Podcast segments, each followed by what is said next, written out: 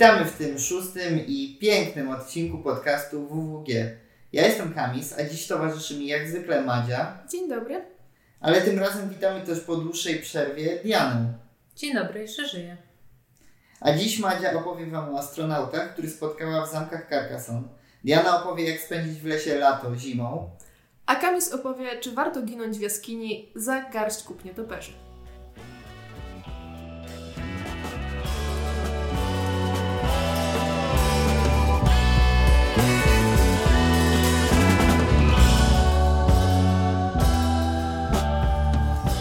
A więc zaczynając, przed chwilą graliśmy w Carcassona. Ponownie, mimo że przed chwilą robiliśmy recenzję jego, to dalej mamy chęć w to grać. I jeżeli z jakiegoś powodu nie oglądaliście naszej recenzji, którą polecam zobaczyć, autoreklama, e, to pokrótce wyjaśnię o, o co chodzi. Więc Carcassonne to jest gra kafelkowa. Jedna z pierwszych, być może nawet pierwsza gra kafelkowa, która wyszła, nie jestem tego pewna. Znaczy próbowaliśmy nawet ustalić i zawsze jest tam gdzieś z tyłu głowy, że istnieje domino, które jest na pewno dużo starsze. Nawet nie sprawdziliśmy chyba w końcu z którego roku jest domino, no ale są chyba starsze gry kafelkowe, tylko że albo są w zupełnie innym stylu, Albo, że te kafelki są bardziej dodatkiem. Albo są nieudane. że nie warto o nich wspominać. Nie, no nie wiem, ciężko znaleźć tak naprawdę informacje, bo jakby ciężko udowodnić negatywną tezę, w sensie, że ciężko udowodnić, że coś było pierwsze, Mhm. bo zawsze mogło być coś wcześniej, o czym po prostu świat nie usłyszał. nie? No, tak. Madzia, jaki No jest ważne. klimat w Carcassonie? klimat w Carcassonie. No po dzisiejszej rozgrywce to ciężko stwierdzić, jaki jest klimat w Carcassonie, ponieważ zabrałam ze sobą Carcassona, ale wzięłam tylko trzy komplety Mipli, a się okazało, że gramy w cztery osoby. Bo rozczłonkowałaś Big Boxa. tak, bo nie chciałam brać wszystkich kafelków i całego pudełka, tylko sobie wrzuciłam woreczek kafelki, które były nam potrzebne i mipelki i mamy za mało Mipli. Więc graliśmy mipelkami z... Ciężarką przez galaktykę. Ja grałem Tak. astronautami i jako opat to był kosmita. Tak, więc y, budowaliśmy zameczki przejmowane przez kosmitów i astronautów. więc taki mamy klimat. Ale ogólnie, y, o co chodzi w grze? W swojej turze każdy dobiera płytkę, dokłada ją do już wyłożonych płytek na stole, tak żeby pasowało. Trochę jak w puzzlach, trochę jak w dominie, że droga musi się kontynuować przy drodze, miasto musi być y, do miasta, nie może być, że y, mamy kontynuację drogi leci do miasta i tyle. I w swojej turze mogę postawić na którymś z elementów y, swojego pracownika i jeżeli taki element, czyli na przykład właśnie drogę, miasto czy klasztor uda mi się zamknąć, dostaję za to punkty. I to jest wszystko. Mhm. No to pytamy chyba Diany, co myśli o Carcassonie, ponieważ grała dopiero drugi raz w życiu i z tego, co mi opowiadała, była uprzedzona. Czy uprzedzenie się utwardziło? Chyba jednak tak. To nie jest gra dla mnie, powiem szczerze. Ym, czemu to nie jest gra dla mnie? Dlatego, że dla mnie ta gra jest dalej zbyt losowa. Yy, wiem, że można jednak coś wymyślić z tego, co się wyciągnie zawsze, ale zawsze mam to uczucie, że wyciągam to, co jest najgorsze. Tak samo dzisiaj miałam w sumie. Jak wciągałam jakąś, yy, jakieś miasto, to zawsze było to takie najgorsze miasto, które zawsze się było na jednej czwartej albo jednej drugiej kafelka i nie mogłam nigdzie tego dołożyć. Przez co e, moje miasta zawsze były złożone z dwóch kafelków. I to koniec. Jedyne co losowałam to drogi, opactwa. E, No wiesz, zawsze wspomóc. się, zawsze mogłaś się próbować podłączyć pod czyjeś miasto. No to tak. zawsze daje dużo Znaczy, punktów. nie wiem, czy miałaś takie złe te kafelki. Po prostu nie wykorzystywałaś tych miast i czasem miałam wrażenie, że zapominałaś dostawić sobie pionek do miasta. To może też takiego. być, tak. A poza tym z mojego doświadczenia w tą grę zazwyczaj yy, moi współgracze się irytują, jak ktoś losuje za dużo klasztorów, bo na tym się dużo punktów yy, niemalże darmowo dostaje, bo to stawiasz klasztor, stawiasz mipelka i ten klasztor sam się jakoś otoczy. Mhm. Ktoś ci go otoczy, jeśli go dobrze postawisz. No tak, to była moja taktyka, czyli budowanie klasztorów i kła- kładzenie miłych e, mebli. Moim problemem może w tej grze jest to, że ja nie mam e, wyobraźni przestrzennej, więc ja często nie widzę rzeczy, które są na planszy i nie widzę tego, gdzie mam coś dołożyć, żeby jednak wykombinować dużo punktów. A tego zdecydowanie wolę gry, które się składają z takiej stałej planszy, gdzie Mhm. Yy, mogę coś wykombinować i wiem mniej więcej gdzie co leży i to jest stałe i kombinujesz z tego co mam na ręce, czy nie wiem, muszę postawić gdzieś Mhm. Jak mam planszę, która się ciągle zmienia, to y, mam takie, takie wrażenie, że jest tego za dużo. Mhm. Szczególnie w tej stylistyce Carcassonne, która jest taka dla mnie toporna bardzo. Jest bardzo taka jaskrawa, szczególnie ta nowa edycja, bo ta stara wydaje mi się, że była bardziej czytelna Mm. niż Mhm. ta nowa. Jest, tak, to, to Bo teraz graliśmy na tej nowej, a ta Jest stara... dużo elementów, które są rozpraszające. Nawet Tak. te y, rozstaje dróg rzeczywiście w tej nowej edycji wyglądają tak, że Nie w masz pewności, czy to droga się trochę ciągnie jak dalej, element, czy... który powinien być możliwy Tak. do zajęcia. Mhm. I jest też dużo domków gdzieś narysowanych po bokach, które mają tylko funkcję stylistyczną. Nic nie robią, a są takie, szczególnie jak ktoś siada i takie, a co to robi, a co to robi? Tym bardziej, że opactwa są narysowane bardzo w podobnym stylu jak te domki. I czasem można je też przegapić, bo wyglądają po prostu albo jak część krajobrazu, albo ci się wydaje, że te, to, co ma być po prostu obrazkiem, jest czymś ważnym w grze, a Mhm. tak naprawdę nie jest. No to jest ciekawe, bo jakby łatwo zrozumieć, że powinni chcieli urozmaicić tą planszę, a to jest właśnie taki przykład, gdzie niby coś, co powinno być ładniejsze, utrudnia w sumie samą rozgrywkę i wpływa, nie? No, troszkę tak jest. Znaczy, jak ktoś już zna Carcassonne, to chyba nie ma tego problemu, ale właśnie to, co mówisz, Mhm. że nie masz wyobraźni przestrzennej, no może to rzeczywiście może być problem. Nigdy wcześniej o tym nie pomyślałam. Dla mnie to był duży problem, szczególnie, że jak y, zauważyliście w trakcie gry, nie położyłam nigdzie chłopka, takiego leżącego. Nie wiem, jak to się to nazywa był- profesjonalnie, chłop. ale... ale y, było to też spowodowane tym, że jak y, dostawiasz Ale- kafelek, No, jeszcze nie masz całej planszy, to ja nie mogłem sobie wyobrazić, gdzie co jest i Ale do to czego to będzie chodzi, połączone. chłopów zazwyczaj się kładzie jednak w drugiej połowie gry niż na Więc- samym początku. To po pierwsze. Po drugie, jak ktoś nie gra w Carcassonne albo gra pierwszy czy drugi raz, to często o tych chłopach zapomina. Mhm. Że to jest normalne jakby u... Znaczy, bo zaraz jeszcze pewnie porozmawiamy właśnie o tym, czy na ile rzeczywiście tam da się Ale coś ja chciałam jeszcze zaplanować. powiedzieć, Ale tak- poczekaj, póki o chłopach, jeszcze tylko jedna rzecz, ale to króciutka, że mówisz, że zawsze się pod koniec kładzie chłopów, wrócimy zaraz do tego, ale niekoniecznie, bo możesz No nie. próbować jakby ukierunkować sobie to, jak jest tak, plansza no, ułożona. tak, można. Wró- Wróć do tego za siebie. No bo y, od kilku zdań, od kilku akapitów próbuję Nie dadzą ci powiedzieć. Dokładnie. E, chciałam powiedzieć, że to, że nie można zobaczyć elementów na planszy sobie wyobrazić. Rzeczywiście był moment, kiedy Kamis wziął kafelek i był mega zdenerwowany, że nie może go sobie dołożyć do miasta i musi komuś pomóc, bo to był kafelek, który można tylko dołożyć do otwartego już miasta. I dołożył chyba mi do mojego miasta, które sobie budowałam, a miał tam otwarte. Tylko go po prostu nie zauważył, zapomniał o nim. Ja jeszcze miałam coś takiego, że bardzo się skupiałam na tym, gdzie ja jestem na tej planszy, Mhm. a nie gdzie wy jesteście i gdzie mogę dołożyć teoretycznie kafelek, by coś z tego ugrać. I się skupiałam bardzo na tym, żeby rozwijać swoje drogi. Mhm. Nie patrzyłam na jakieś drogi, które gdzieś tam leżą i stoją sobie samotnie. No i to jest ten problem, że jak ja bym dołożyła tego chłopka na samym początku gry, to bym go rzuciła tak totalnie randomowo i do końca gry bym nie patrzyła w ogóle, czy coś się rozwinęło w ogóle na tej planszy w stosunku do tego chłopka. Ja bym tak miała, bo ja po prostu nie mogę sobie wyobrazić takich rzeczy. Em, wydaje mi się, że jakby ta gra była chociaż w stylistyce, przypuśćmy King Domino, Mhm. to już by była dla mnie bardziej taka czytelna. No bo tam masz Ta stara prostu... edycja jest trochę taka prostsza wizualnie. E, Tak, więc... w ogóle nie wiem, czy zauważyliście, że często na różnych grupach, forach planszówkowych ludzie wrzucają zdjęcie Carcassona. Czy ja dobrze policzyłem y, punkty za chłopów? I ludzie siedzą i wszystkim liczą punkty. Jakby to jest tak często się pojawia, Mhm. no bo to właśnie są wątpliwości, gdzie to pole się kończy, w którym miejscu. No, to na pewno, ale mm, no wydaje mi się, że po prostu no, nie jest to gra dla mnie ze względu na tą mechanikę taką. Może jakbym zagrała w inną grę o podobnej mechanice, e, to bym się bardziej przekonała, ale dla mnie ten Carcassonne to już nie jest taka gra, w którą bym, do której bym chciała wracać Mhm. i poświęcać na przykład godzinę e, czasu na jej rozegranie. Jeżeli jest tyle gier, które mi bardziej podchodzą ze względu, nie wiem, na mechanikę, czy nawet na sam wygląd, tak? To już bym wolała poświęcić ten czas na coś innego. Ja rozumiem, że ona może mieć tam wielu fanów i ludzie jeżdżą do Carcassonne, by grać w Carcassonne.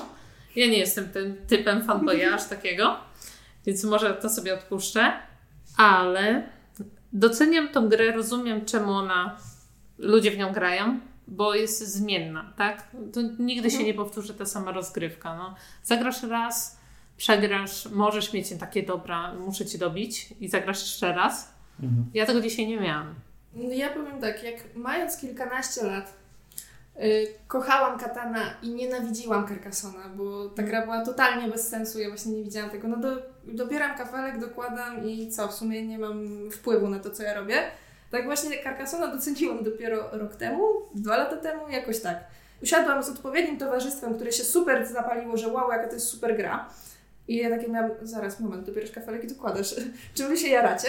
No dobra, pograłam z nimi i rzeczywiście zaczęły się te pojedynki. Gdzie tutaj przejmujemy sobie nawzajem miasta. Gdzie zagraliśmy wariant y, nie dobieram jeden kafelek, tylko dobieram trzy kafelki i wykładam jeden. I zawsze dobieram do tego trzeciego. No, no. Gdzie ja już wtedy mogę do przodu sobie zaplanować, Mhm. okej, ten kafelek mam w razie czego, żeby w odpowiednim momencie sobie zamknąć z nienacka miasto, albo żeby się oddzielić od kogoś, czy coś takiego, nie? Wydaje mi się, że jak ktoś y, przejdzie z Monopoli na to, to będzie zachwycony tym, Dokładnie. że może coś tu zrobić, znaleźć, y, że tu komuś zablokował, a tu gdzieś wynalazł tą drogę, zbudował super miasto, że to będzie zachwycony, nie? Przez chwilę.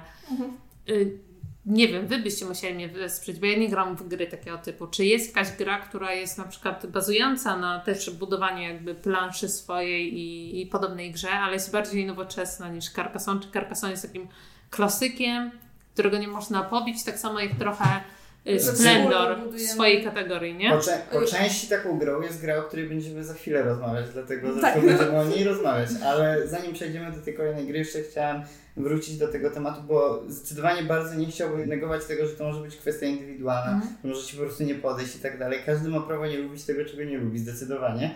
Ale grałem też ten wariant z trzema kafelkami, o którym wspomniałaś, który rzeczywiście sprawia, że ta gra staje się na pewien sposób mniej losowa, to znaczy możesz bardziej planować konkretnie, które kafelki zagrywasz i staje się mniej losowa na tym poziomie takim czysto przestrzennym, o którym mówiłaś.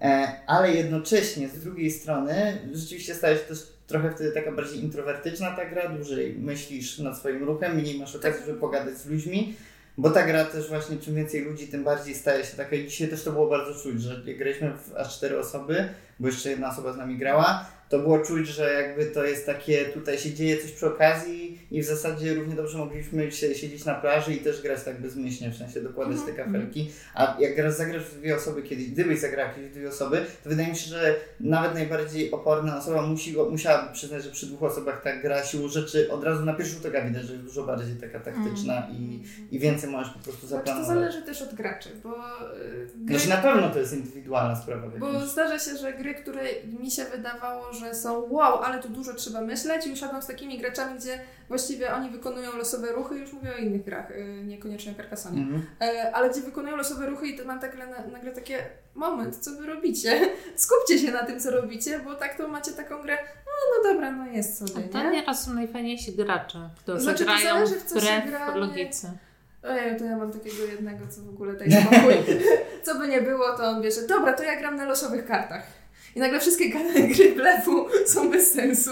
Tak, to zależy od gry i od nastawienia danej No. grupy, danego dnia, bo jeśli ty Mhm. masz nas- nastawienie takie, że chcesz dzisiaj zagrać po prostu, no nawet to jest świetny przykład tej gry, którą graliśmy teraz, że jeśli inni gracze mają nastawienie, bo że chcemy tutaj rywalizować bardzo mocno i ktoś będzie grał tak wbrew logice, na luzie, to jakby, może to nie jest taka gra, gdzie rzeczywiście by jakieś mocne zgrzyty się pojawią, ale może być jakby taki rozdźwięk, że mm, czegoś innego oczekiwaliśmy od tej rozgrywki, nie? No, chcieliśmy- jak dołożyłam Właśnie- raz kafelek, to miałam takie uczucie, że to wszyscy na mnie tak patrzą, no. Co ty robisz? Co ja zrobiłam, no.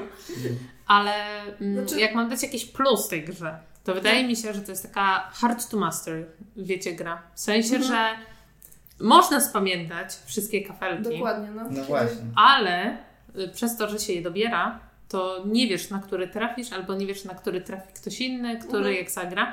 Bo są takie gry, gdzie możesz się nauczyć na blachę, co jest pod danym kafelkiem, Mhm. już cię nic nie zaskoczy. I jak ktoś gra, y, gra osoba, która już umie, gra w tą grę tysiące razy i zna wszystkie kafelki, a później gra osoba z nią, która nigdy w to nie grała, to może, może się strasznie zrazić do tej gry. Ja na Mhm. przykład grając z Wami dzisiaj, nie czułam się tak, jakbym była jakaś odosobniona w tym, że gram pierwszy raz. Wiecie o co chodzi? Mhm.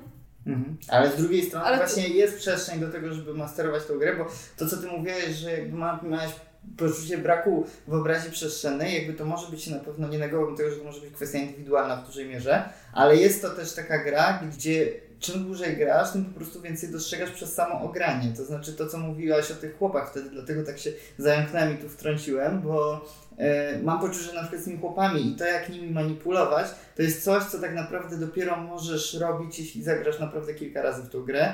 W sensie, Tak, no. nie mówię, że mogą być wyjątki od tej reguły, ale że, No że większość ludzi po prostu w pierwszych roz- rozgrywkach nie ma prawa jakby zauważyć y, tego, ile rzeczy można z nimi zrobić. Tak, no. I, i, i tyle. I po prostu musisz, jeśli chcesz, oczywiście, bo nikt nikogo nie zmusza, ale jeśli chcesz zagrać, to dopiero trzeba warto mieć na uwadze, że jeśli zagrałeś raz w Carcassonne i gra ci się wydaje bardzo płytka, losowa, albo tak jak niektóre osoby, które widziałem, że się wypowiadają często, że no fajne, ale to takie dla dzieci, to ja często, oczywiście są różne sytuacje. Może naprawdę mają tak, takie poczucie, może ograli i po prostu nie, nie potrafią zauważyć tego, że tam jest więcej.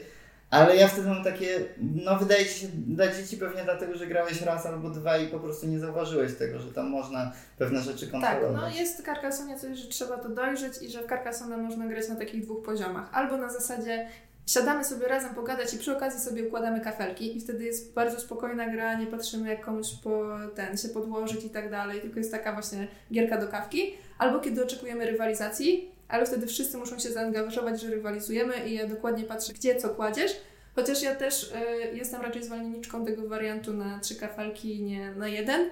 Bo na jeden kafelek to zdarza mi się zagrać, jak y, właśnie tak wieczorkiem jesteśmy zmęczeni, coś byśmy zagrali, ale niekoniecznie, no to niech będzie Carcassonne. A mi się wydaje, że na jeden kafelek dobrze działa na dwóch graczy, na mniejszą ilość graczy. No W sensie, że no. na więcej graczy rzeczywiście, jeśli, Jest już losowo. wtedy jeśli masz poczucie, jeśli chcesz faktycznie gry, a nie tylko takiego y, puzli do, do kawki takich, to wtedy rzeczywiście lepiej sięgnąć po ten z trzema kafelkami. Ale jeśli grasz w dwie osoby, to nawet przy tym jednym kafelku to jest już dużo bardziej takie mm, jak szachy prawie. To jest bardzo mocne określenie.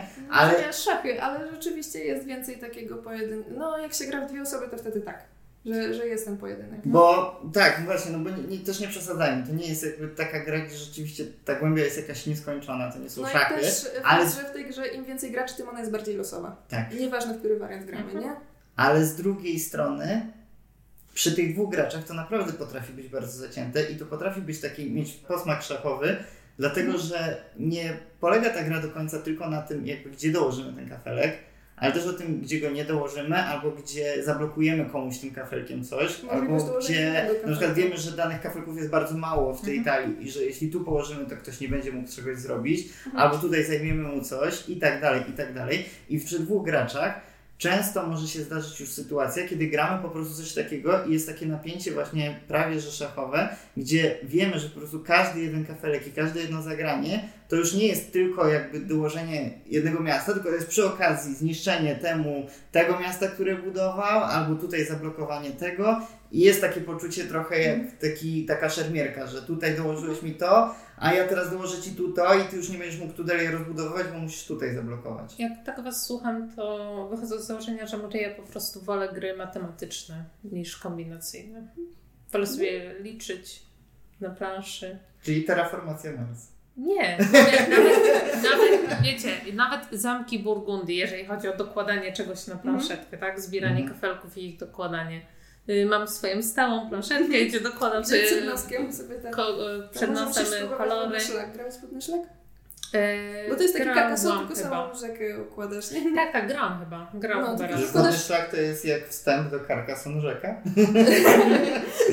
Prequel. Tak, y, bo w wodnym szlaku jest więcej kombinowania, tylko tyle, że nie gramy wszyscy na wspólnej planszy, tylko każdy układa sobie swoją rzekę. To Wydaje mi się, że grałam. Wydaje mi się, że grałam tam y, jakieś nurty są tej rzeki, nie? nie Tak, tak, tak, tego, żeby, tak, trzeba tak. patrzeć, w którą stronę płynie rzeka i jest na zasadzie draftu. Więc, y, tak jak mówię, no fajnie, że przedstawiliście mi Carcassonne po raz drugi. A kiedy grałaś ostatnio? oj, kiedy gram ostatnio? Y, z 4 lata temu. Mm, To, to jak pierwszy raz prawie. No, No. więc Drugi pierwszy y, raz. ta druga randka też się nie udała. No trudno. No. tak- Ale wiecie, do trzech razy sztuka. Do trzech razy Znaczy, sztuka, może- a nawet jeśli nie będzie trzecie, trzeciego, to przynajmniej już spróbowałaś taki bardziej... Może wiecie, po, E, musiałabym zagrać w jakąś y, edycję Carcassonne. Nie wiem, czy są edycje Carcassonne jak Katana, wiecie. Y, Takie... Carcassonne Star Wars. Carcassonne y, ten... Ojej, ostatnio wyszła z taka ma- z mamutem na okładce, jest safari. Słuchaj, Carcassonne, No co, to po- co sobie no. nie wymyślisz, to masz Ja Carcassonne. szczerze powiedziawszy nie mam Carcassonne i bardzo od dawna chcę mieć, ale tak mi trochę głupio kupić ten podstawowy Carcassonne, bo go wszyscy mają. Ja tak-? No ale właśnie nie o to chodzi, że od dłuższego czasu poluję na to, żeby właśnie przydybać jakąś fajniejszą, taką bardziej nie, nieoczywistą edycję. Star Wars są walki. Jakąś taką Nie, ale. Carcassonne Star Wars mnie strasznie odrzuca. Dla Taki mnie to tak nie to- pasuje ten klimat do tej gry. W sensie No bo nie to jest takie y, doklejenie licencji do wszystkiego, To jest co taki- jest nie? Mamy licencję. Dobra. To jest taki najbardziej archetypowy przypadek. Czego kiedy jeszcze nie wydaliśmy? Star Cie- Wars, Ciężko nie? mi sobie wyobrazić tematu i klimatu do bardziej niepasującego do mechaniki niż Nie, to. no wie- wiecie, są takie marki, do, które by mogły dokleić się do każdej gry, jakby chciały, nie? No jakieś, wiecie, nawet Scrabble byście mogli mieć w wersji Star, Wars. No ale to dla mnie to jest to W samo. ogóle są jakieś takie gra literkowa Harry Potter i ona wygląda jak Scrabble. Ja się nie wczytywałam o co tam dokładnie, czym to się różni, ale że tam masz na y, Scrabblach, na tych kafeleczkach, że jakieś zaklęcia czy coś tam i takie ale po co? To są po prostu Scrabble dalej. Ale Jakby- wiesz, no y, dziecko chodzi po sklepie i chce wersję Harry tą Potter. Harry Potter, no. Tak, no Harry Potter się rzuca Harry. Potter, no. Poproszę. Mamo. Ale no, nie no, może Carcassonne nie jest takie złe. Dobrze. Każda gra ma swoich adoratorów, prawda? Dokładnie, nie? Znaczy, myślę, że Teraz to wyczerpaliśmy zabrzmiało temat. jak to powiedzenie, że tam Każda ka- potwora. Każda potwora znajdzie swojego amatora. No i tak jest trochę z Carcassonne dla mnie. Znaczy, myślę, że wyczerpaliśmy temat i ja Tak. się trochę zgadzam z Dianą, że rzeczywiście ta gra jest bardzo losowa i kiedyś mnie to super denerwowało, teraz już nie. Dorosłam chyba do tego Carcassona, e, ale jest coś w nim takiego, że mimo wszystko chce mi się go wyciągać. Je, jest losowa, ale jest też jednocześnie mniej losowa niż może się wielu osobom na pierwszy rzut oka wydawać. To Tak, znaczy, wiem, ty bardzo lubisz to podkreślać, że jest mniej losowy niż się wydaje. Ale e, znaczy, no jest mimo wszystko losowy. Rzeczywiście nie jest aż tak losowy, jak się może Znaczy, bo ja, jeśli ktoś Znaczy, jakby, ja chciałam jeśli się powiedzieć coś podkreśla, innego. jeśli Ja się chciałam- podkreśla cały czas, że jest losowy, to można mieć takie wrażenie, jakby, że to jest taka cecha definiująca tą grę. A ta gra nie jest bardziej losowa niż cały szereg popularnych gier, Które lepiej ukrywają może tę losowość, ukrywają po nawet prostu bardziej. to, że są no. losowe. No może tak. Znaczy, y, chciałam tylko powiedzieć, że mimo iż ten Carcassonne jest losowy i kiedyś mnie to denerwowało, to po Carcassona sięgam, że są inne gry, które na tyle proste, że już mówię, dobra, pograłam w nie, były fajne, ale nie dzięki, a Carcassona nawet mi się zdarza zaproponować. Mimo Mhm. już lubię dużo cięższe gry. No dobrze. Do losowości jeszcze wrócimy. Wasze zdanie poznaliśmy. Wyczerpaliśmy temat. Wyczerpaliśmy temat, więc pytałaś Diana, czy są jakieś gry jak Carcassonne, ale dobre. No więc y, ja od jakiegoś czasu miałem zaszczyt y, sporo grać w grę, która się nazywa Jaskinia. Madzia Mhm. też miała okazję Też zagrać w tą grę Grałam i raz. wygrać ze mną nawet. No, to nie było trudne. Jak na start dobrałeś złą taktykę. W każdym razie jest to gra Adama Kałuży, polskiego autora, który jest bardziej znany z gry K2, w którą ja nie grałem, więc jeśli Ja oczekujecie porównania, to go tu nie będzie. Ale tak czy inaczej, z tego co o tych grach wiem, to chyba nie są bardzo podobne do siebie gry.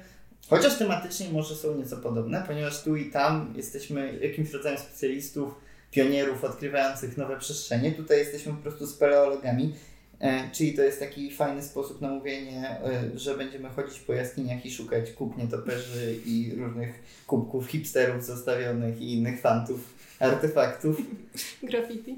Graffiti namalowanych, jak ta jaskinia. y, Taki nikt tu jeszcze tak? wcześniej nie był. I znajdujesz puszkę po piwie. No. E, I tutaj też jak w Carcassonne będziemy mieli do czynienia z kafelkami, ale jest to tutaj zupełnie inaczej rozwiązane.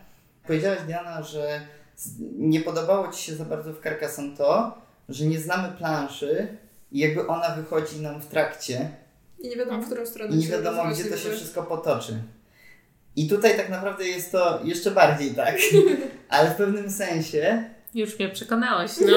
Ale w Nie, pewnym się, sensie myślę, że jest dla Ciebie lepiej, ponieważ w Carcassonie z tego co zrozumiałem przeszkadzało Ci to, że odkrywamy tą planszę, a tak naprawdę chcemy znać całą planszę.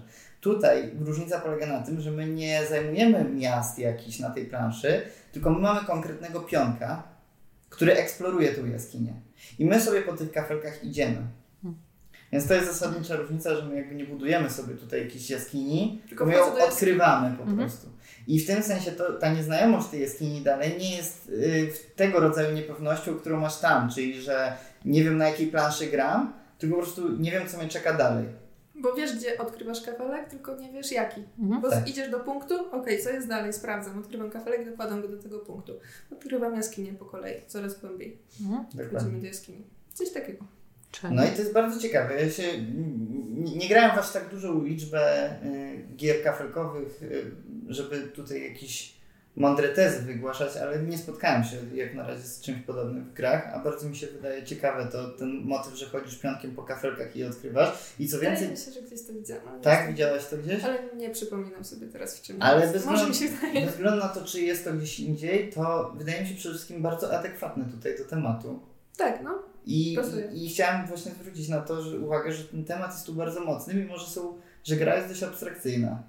Mhm. To znaczy, nie, nie mamy tutaj, no może nie jest bardzo abstrakcyjna, no nie jest to gra przygodowa, gdzie mamy jakieś karty z przygodami i tak dalej. Jest to prosta gra, gdzie odkrywamy kafelki, łazimy po tej jaskini, znajdujemy kolejne rzeczy. Z, jakby my punktujemy za te rzeczy, które znajdujemy kolejne, czyli na przykład jeśli znajdziemy jakieś źródełko, to dostajemy punkt za to, że znaleźliśmy źródełko, jej! Albo jeśli zrobiliśmy zdjęcie jakimś wiszącym smarkom zamrożonym, to też dostajemy za to punkty. Wszystko dostajemy punkty, na koniec wygrywa ta osoba, która zbierze najwięcej punktów. Mhm. Wydaje mi się, że ta gra właśnie jest, nie jest abstrakcyjna, a wręcz przeciwnie, jest bardzo klimatyczna, że to co robię, bo... To znaczy jest abstrakcyjna w prezentacji, jeśli chodzi o Miple na pewno. A, że jak ktoś nie wie, co robi, to o co chodzi w grze i tylko na nią spojrzy, to może nie wiedzieć, o co chodzi. Mhm. O to ci chodzi? No może tak. Znaczy, na, tak na pierwszy rzut oka z boku mam Tak jest chyba z każdą grą. No nie no, ale chodzi o to, że jak tak z boku przechodzisz, to masz mieć poczucie, że to jest no, poziom klimatu Carcassonne, bo zresztą z wyglądu może przypominać trochę Carcassonne, tak? Będąc rozłożona, ale nie, nie masz czegoś takiego, jak na przykład przechodzisz obok Twilight Imperium, no to wiesz, że tam są jakieś wielkie galaktyki, coś się dzieje. Nie, nie ma szans, żebyś pomyślała, że to jest jakaś taka luźna gierka abstrakcyjna czy coś. Dobra, No nie nie wiem, tego. No. Znaczy, już tak pomyślałam, jak wygląda ten. Może taki Carcassonne Star Wars. tak trochę wygląda. Zasady są dość proste, podobnie jak w Carcassonie. Aczkolwiek są bardzo trudne do wytłumaczenia. To jest, ta gra jest taka tak- mało elegancka.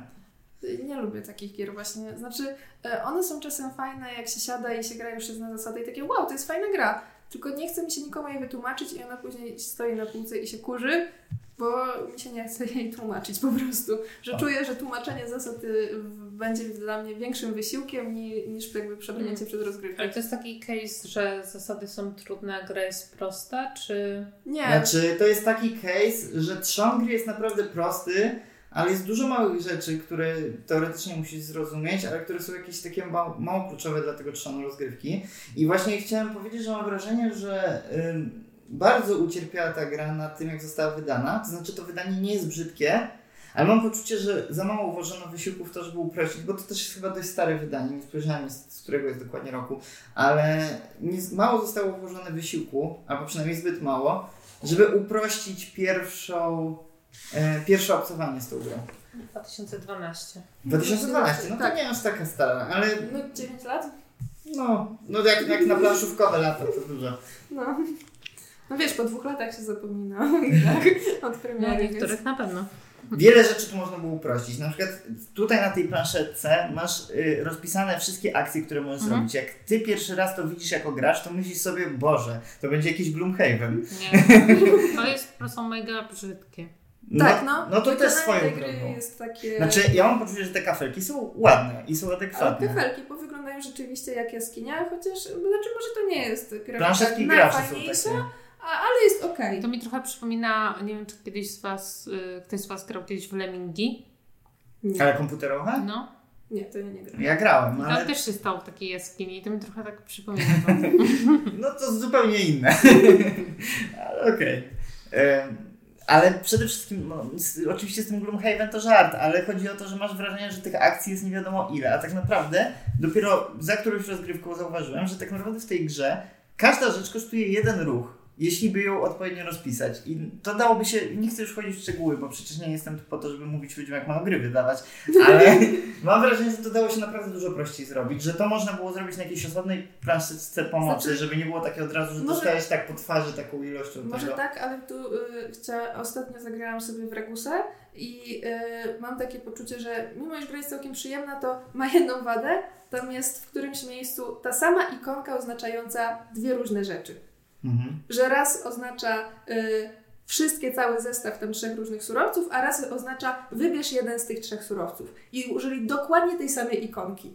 Jest, dlaczego? To jest tak nieczytelna, tam jest ikonografia, jest Może strasznie. się machnął po prostu. Ale tam, tam mam No wrażenie, tak, ale to- tu masz A odwrotny tutaj chwyt. przynajmniej jest to, że rozumiesz o co chodzi. Ale tu masz odwrotną sytuację, bo problem polega na tym, że tak naprawdę z tych wszystkich akcji, na przykład, bo trzon gry polega na tym, że masz zawsze 5 punktów akcji i tymi punktami jakby akcji ruchu opłacasz różne rzeczy, które robisz, czyli ruszanie się, odkrywanie nowych kafelków, zrobienie zdjęcia, zanurkowanie w jaskini Mhm. jakieś i tak dalej, i tak dalej.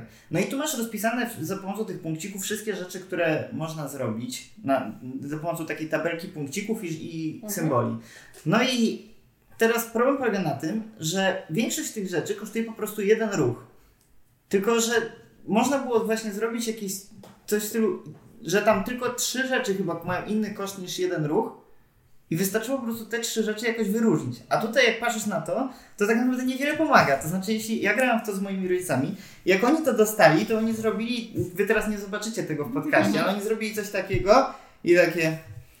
I, i, I nigdy więcej już na to nie spojrzeli. Spojrzeli z łba i nigdy więcej na tą planszetkę pomocy nie spojrzeli. I to też pokazuje, jak ona jest niepotrzebna. Mimo, że osoby jakby, do których ta pomoc powinna być skierowana, czyli osoby, które potrzebują najbardziej wsparcia, nie miały żadnego wsparcia z tej pomocy planszetki gracza. Ale nie ma co się na tym pastwić. Uważam, że gra jest mimo wszystko dość elegancka, bo jak już zagrasz przynajmniej raz, to... To y, jest fajne. jest po pierwsze fajna, ale jest dość łatwa, w sensie, Tak. że kolejne rzeczy są logiczne, że to kosztuje jeden ruch, to kosztuje jeden ruch, to nie trzeba już wracać do tego, tym bardziej właśnie do tego, dlatego tak się tutaj pastwię nad tą planszetką, bo mam poczucie, Znaczy, że... mam wrażenie, że jest- troszeczkę przesadzasz, ale może rzeczywiście nie jest jest- aż tak eleganckie. Że to wszystko jest po to, żeby y, kiedyś powstała ta sama gra w dużo łaźniejszym wydaniu. Bo gra jest naprawdę przyjemna i naprawdę ma haha więcej głębi niż Carcassonne. No Ale- included. Ale dowcip się trafił No. jej. Ojej. Teraz chwila ciszy. Minuta ciszy dla tego dowcipu, jak odchodzi w pamięć. Nie, i myślę, że naprawdę ma dość ciekawe decyzje. I te decyzje są takie nieoczywiste. Ona też się wydaje na pierwszy rzut oka losowa. Nie wiem, czy miałaś takie Troszeczkę tak. Du- W tym sensie ma dużo wspólnego z Carcassonne. Szczególnie jak e, się pójdzie każdy do swojej jaskini, bo na początek mamy oczywiście, e, jest, jesteśmy w obozie, to możemy sobie wybrać, którym wejściem gdzie pójdziemy. Jak pójdziemy w dwóch innych kierunkach i widzę, że ja otwieram kolejny kafelek, który jest po prostu e, kolejnym odcinkiem jaskini i muszę wydać kolejny punkt tylko po to, żeby przez niego przebrnąć, a ktoś tu znajduje jakiś fajny widoczek, tu jakieś źródełko, tu coś tam, to ma się takie poczucie, bez sensu się krążę po jaskini, w której nic nie ma, a ktoś sobie obok zdobywa punkty. Może być coś takiego, ale chyba nie jest to aż tak dotkliwe, właśnie jak na przykład w Carcassonie, że y, te kafelki są na tyle zróżnicowane, że zawsze jednak się coś znajdzie. No to prawda, ale można mieć właśnie też to poczucie losowości przez to, że niby cały czas, to co powiedziałeś, że odkrywasz cały czas kafelki, niby masz tą samą ilość ruchu i jakby na pierwszy rzut oka, właśnie to co powiedziałeś, wprost od tego jaki kafelek odkryję zależy to, czy dostanę punkt, czy nie. Mhm. Teoretycznie. A czy to ale- nie jest taka gra, że sobie gram sama dla siebie? Przez to, że... Nie, bo my tutaj mamy ograniczone zasoby. Ja mam swój plecak, biorę sobie zasoby, No wodę, właśnie. e, aparat Mhm. i tak dalej.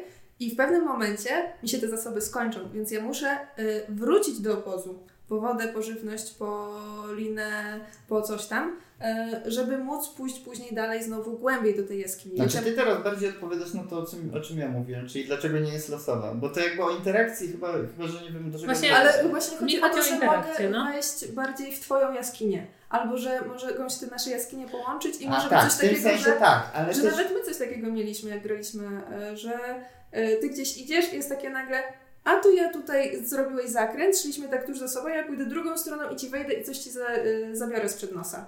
No właśnie. Bo tam też Bo- jest, że kto pierwszy coś Mhm. zrobi, dostaje więcej za to punktów. Jeśli chodzi o interakcję, to jest właśnie tak, czyli że jakby Znaczy, przede wszystkim masz to, że chodzisz po tej jaskini Mhm. i za wszystko, co robisz, mo, za, może nie za wszystko, ale za większość rzeczy, które robisz, możesz zgarnąć tylko raz punkty, czyli jeśli ktoś już zanurkuje i tam wyjmie tą kupę nietoperza z y, y, y, jakiejś jaskini, to ty już za to punktów nie dostaniesz, jeśli Mhm. ktoś był pierwszy. No i teraz y, rzeczywiście to jest istotne i jakby w tym jest ta kontrola losowości, że ty zarządzasz swoimi zasobami, które musisz przepakowywać w swoim wyjściowym obozie Mhm. i te zasoby muszą ci wystarczyć. Tam przede wszystkim masz jedzenie, dzięki któremu możesz spacerować. Jeśli ci się zacznie kończyć to jedzenie, to musisz wracać. I masz też różne rzeczy, które pomagają ci w eksplorowaniu tej jaskini. Więc jakby ty, wybierając co weźmiesz do plecaka, już w pewien sposób decydujesz o tym, na co się nastawiasz. No i, I- też może być takie, mogę zrobić teraz to zdjęcie, ale muszę wydać kolejny punkt akcji, a już mi zaczyna brakować, że y, nie dojdę do obozu. A jak nie dojdę do obozu, to później każdy jeden ruch to jest cała Tak, wtedy się czołgasz Mhm. niby powoli głodny. Tak, i... więc y, okej, to zostawię to, szybko wrócę do obozu, żeby, póki mam te punkty i żywność i później wrócę i zrobię to zdjęcie. I ktoś Mhm. może w międzyczasie pójść i z, właśnie to, co Ty odkryłeś, zgarnąć y, za Ciebie. Mhm. No czaję, czaję. Znaczy, rzeczywiście trzeba chcieć do tej interakcji doprowadzić, Mhm. ale jest to możliwe. Czy ja wiem, wiesz co, wydaje mi się, że podobnie jak Carcassonne, ona jest wpisana w bycie dobrym w tą grę. to znaczy nie da się być dobrym w obie te gry, a na pewno w tą, już nie, żeby nie wracać za głęboko do tego Carcassonne, że nie da się być dobrym w tą grę i grać tak zupełnie sobie, no bo musisz jednak, jeśli chcesz wygrywać tę grę, myśleć o tym, czy nie opłaca Ci się pójść i sprzątnąć sprzed nosa przeciwnikowi czemuś, Mhm. czegoś. Jakiegoś widoczka. Szczególnie, że za darmo coś odkrył i ja tam pójdę i sobie dalej też będę odkrywać, tak? Zamiast Jest- do mojej jaskini, w której wiem, że już nic nie ma. Jest jeszcze bardzo fajny też y, motyw tego, że my schodzimy na niższe poziomy coraz. To jest to, o czym y, rozmawialiśmy wcześniej chyba przed podcastem, że Madzia niedawno myślała, że wygrała. Znaczy to był żart trochę, Tak. ale że, bo żółte pionki oznaczały głębokość jaskini. Ja zawsze gram żółtymi. Madzia zawsze gra żółtymi i myślała, że jak ma dużo pionków, tak pół żartem oczywiście, to że wygrała. Ale to jest fajny motyw z tym, że schodzimy coraz niżej i oznaczamy kolejne poziomy tej jaskini, głębokość Mhm. tej jaskini, ponieważ dostajemy premię za zejście na niższy poziom. Okej. I cały myk interakcyjny polega na tym, że ktoś może na przykład właśnie się dokopał do, nie wiem, minus 75 metrów i musiał wrócić do obozu. I coraz wyższe premie są za coraz głębsze y, głębokości. No i ty teraz możesz zamiast pójść sobie i tam zbierać sobie swoje widoczki jeziorka, to perfidnie mu wbić się i wykopać jeszcze tam te 25 metrów i zgarnąć więcej punktów tylko dlatego, że on zrobił całą czarną robotę za ciebie do tej pory. Mhm. Tak, bo punkty za zejście na głębokość się dostaje za e, zrobienie przejścia na tą głębokość, że tam musisz Mhm. wyłożyć linę, więc ta osoba, która właśnie to zrobi, dostaje te punkty. I można komuś zgarnąć przed nosem. W każdym razie bardzo, bardzo ciekawa gra i też w dużej mierze dlatego, że bardzo w... ciekawie są zaimplementowane te wszystkie i przemyślane te wszystkie rzeczy, które tam napotykamy, które one wszystkie mają wpływ taki może nieoczywisty na pierwszy rzut oka, ale jednak istotny na to, jak się przemieszczamy. Są Mhm. na przykład takie y, przewężenia, przez które, żeby przejść, musisz wydawać bardzo dużo ruchów. E, te poziomy też bardzo ograniczają mobilność, bo żeby poruszyć się na kilka poziomów w górę, to musisz ileś lin rozwiesić, a liny są też zasobem, które ci się kończą. I to wszystko sprawia, że masz bardzo dużo ciekawych decyzji. Czy chcę poświęcić teraz dwie liny, które mam, żeby już powoli wracać, czy wolę pójść naokoło, ale nie wiadomo w sumie co tam będzie, czy mi się uda na przykład naokoło znaleźć przejście, żeby wrócić do obozu, bo tu na przykład się zak- zakopałem tak, że nie mogę pójść krót- krótką drogą, bo mam na przykład za sobą przewężenie, które kosztuje przejście cztery ruchy i wiem, że jak będę tamtędy szedł, to nie wrócę do obozu na czas. Mogą być takie sytuacje. Na przykład też to, jak mocny jest klimat, y, do ostatnio bardzo doświadczyłem w ostatniej rozgrywce, gdzie zginąłem pierwszy raz w tej grze. I ponieważ w tej grze jest tak, że jeśli na sam koniec już skończą się kafelki i ty powinieneś wracać, ale masz tam jeszcze trzy rundy zapasu i nie wrócisz na koniec, to wszystko, co zebrałeś, wszystkie punkty, Mhm. przepadają Okej. i jesteś ostatni, tak? Przegrałeś, No, no. zginąłeś. I ja nie wiem, co się stało, miałem jakieś zaćmienie umysłu, bo byłem taki podekscytowany, zdecydowanie wygrywałem, graliśmy w czwórkę, e, zdecydowanie wygrywałem, bardzo dużo zbierałem. Tutaj, o jak fajnie, tu jeszcze zgarniemy, tutaj patrzcie, jakiś, o jeszcze jeziorko, jeszcze takie wiecie, takie in your face, że tak ludziom, że o, co my tu mamy, jeszcze tutaj minus 150 metrów, to 5 punkcików kolejna się wejdzie, dalej idziemy. No i tak w pewnym momencie patrzę, tak myślę sobie, o, trzy rundy do końca, co tam, tu spokojnie wrócę. Właśnie na koniec gry ta gra jest taka, że e, już kusi, żeby być takim zachłannym. Jeszcze tutaj trzy punkciki, jeszcze ten. Tym bardziej, że te kafelki są podzielone na różne poziomy, więc Mhm. tych ostatnich, najgłębszych są najtrudniejsze, różne przejścia i tak dalej, ale też te najbardziej punktowe. Hmm. Więc jest takie, a coś się teraz pojawiło, to i tam jeszcze pójdę, może dam To radę. jest taki syndrom, no już wracamy do domu, a czekajcie, jeszcze fotka, jeszcze tam, nie, czekajcie, jeszcze tu. No. No i właśnie ostatnio miałem coś takiego, że, że już zbliża się do końca, ale jest ten na koniec, że zawsze trzy rundy dodatkowe grasz, a to dużo czasu. No i nagle tak sobie siedzę, siedzę cicho, no już przez ostatnie kilka tur się cieszyłem, że wygrałem i tak sobie siedzę i tak czekajcie, zacząłeś liczyć. czekajcie, ja mam tutaj dwie kanapki, o nie, chyba mi zabraknie na ostatnie cztery ruchy jedzenia.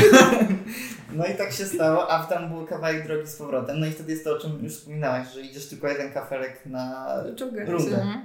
więc to jest mega powoli, tak? Normalnie masz do pięciu ruchów. Mm. No właśnie. No tak, no patrząc na tą grę po raz pierwszy, to wygląda mi na spin-off y, sabotażysty. Tylko nie gra się y, krasnalem czy krasnoludem się mówi? No i to krasnal jest chyba czymś Maria- innym niż krasnolud? y, Znaczy, y, Maria Skibniewska wprowadziła krasnolud i to zależy tak naprawdę y, czego używasz, nie?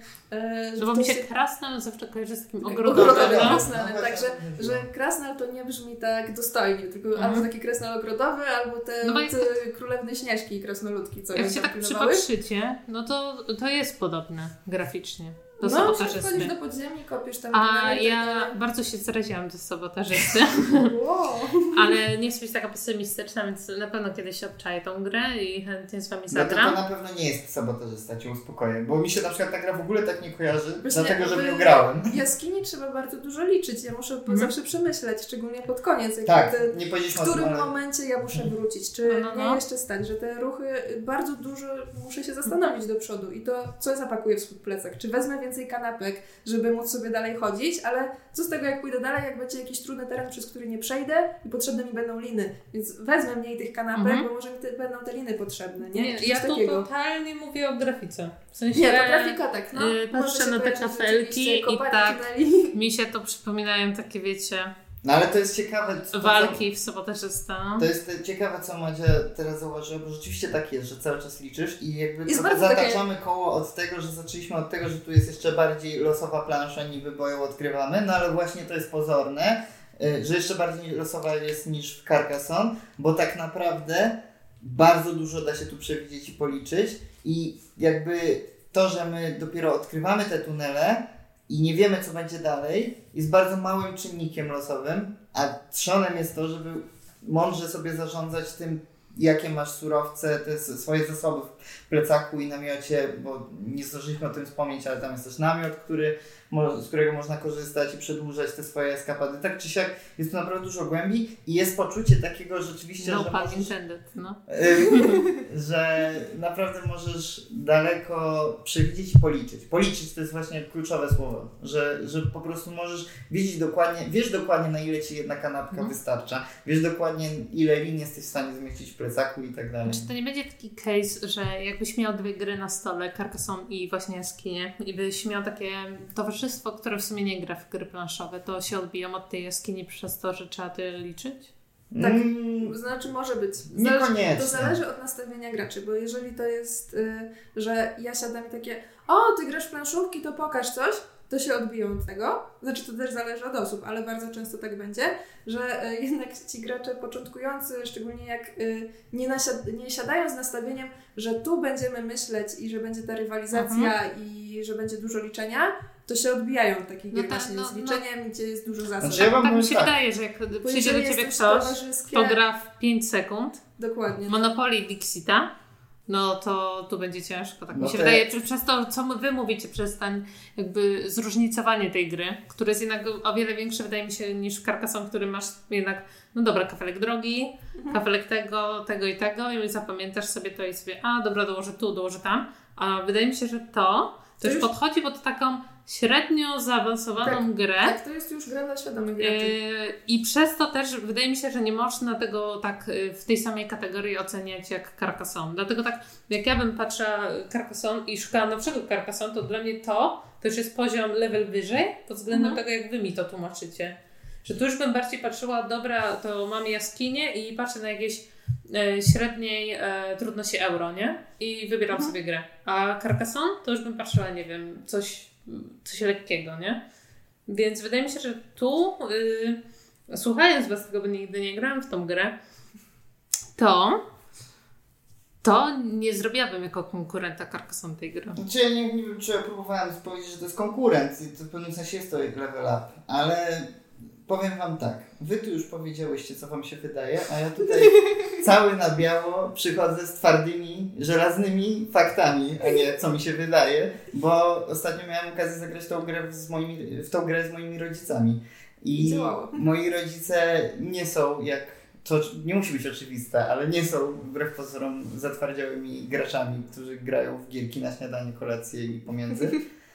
E, I to, to było cięższe niż Carcassonne, zdecydowanie, ale podobało im się, mimo to. Mieli poczucie, że było trochę obciążające. I na pewno to jest bardziej złożona gra. Na pewno to jest ten poziom wyżej, co mówisz, y, takiego zaangażowania, ale z drugiej strony to po pierwsze w dużej mierze zależy od tego, na ile tym graczom zależy na rywalizacji i na ile są na tym samym poziomie. To jest taka gra, gdzie ktoś naprawdę jest dużo bardziej ograny w różne gry, to jednak Mhm. wygra. Takie mam poczucie. Kwestia z tego, czy jak masz takie towarzystwo, czy oni się będą dobrze bawić, No właśnie próbuję, do tego zmierzam, że wydaje mi się, że jeżeli ktoś nie jest takim, że to, to jest może poziom wyżej, ale to nie jest jakieś tam wyżyny. To znaczy, Mhm. jeśli y, ktoś chociaż troszeczkę grał w gry, jeśli zagrał w tego Carcassonne kilka razy, to bez problemu to jest poziom, który on jest w stanie ogarnąć, Ale ale właśnie mówię, że to jest dla świadomych graczy, którzy wiedzą do czego siadają. Że jeżeli ktoś przychodzi i grałem w 5 sekund, pokaż mi jakąś grę, to, to się odbije. Ale... paradoksalnie ja nie umiem grać w 5 sekund, bo... Bo to jest tak mega trudne i stresujące. A tak, tak, wymień coś pomarańczowego, ja... 5 sekund. Bocian. ale y, tak, tak, ale ja próbuję przekazać, że mimo to każdy, jeśli by chciał oczywiście, mógłby zagrać tę grę praktycznie. Przy odrobinie woli. Tak, no I, tylko, że trzeba mieć wydaje mi się, tak. że jedno zastrzeżenie jedyne, do który, które chyba już tutaj jakoś wybrzmiewa gdzieś pomiędzy, to jest to, że mam poczucie, że ta gra błaga o nową edycję. Bardziej odświeżoną pod kątem zasad i, i tych planszetek i tego wszystkiego. I mam poczucie, że lepsza planszetka, lepsza pomoc gracza i bardziej przejrzyste przekazanie tych zasad, zarówno dla osoby, która tłumaczy, mogłoby zrobić wielką różnicę. Bo jednak jak tłumaczysz zasady, jak czytasz instrukcję, to potem wpływa na to, jak tłumaczysz zasady. I dobrze napisana instrukcja Mhm. od razu jakby pozwala ci lepiej wytłumaczyć te zasady. Wydaje mi się, że to jest jeszcze takie lata, gdzie te gry nie były ładne. I jak były No. wydawane. Ja Bo mam wydaje mi się, że to, jak wszedł Kickstarter, to wtedy zaczęły gry być takie bardziej ładne. Konkurencja była, Nie? żeby ten... Ale te wszystkie takie 2010, 11, 12, no to tam nie było jakiegoś przeskoku, mi się wydaje, pomiędzy Katanem, który został wydany tam, wymówicie, z- 95? a, a grą z 2012 roku pod względem grafiki. Znaczy, Czy tutaj bardziej 12 to już skupili na grze? edycja Katana chyba? Wie- wie- No tak, ale czy stary ten Katan jest y, o wiele brzydszy od tej gry? Nie. Kamis nawet twierdzi, że stary Katan jest ładniejszy. Na pewno Jest, piąty był no, ładniejszy, ale grafiki mi się nowego podobają. ma, Na ma Katanie. charakter, ma styl. Tylko czy ta gra jest tak popularna, żeby wydać nową edycję? Nie, Ja w ogóle wiem, nie jest chyba nie popularna. jest. Ja myślę, że ona właśnie przez to umarła, że była za mało przystosowana. Wiem, z czym mi się ta gra kojarzy. Tikal.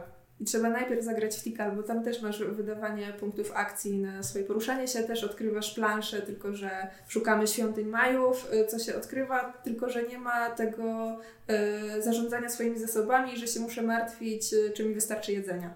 Mhm. Graliście w Tikal? Nie? Nie, to, to też taki stary klasyk. Nie, ale ja z tylko w się podcastach i mówię, że w nic nie gram.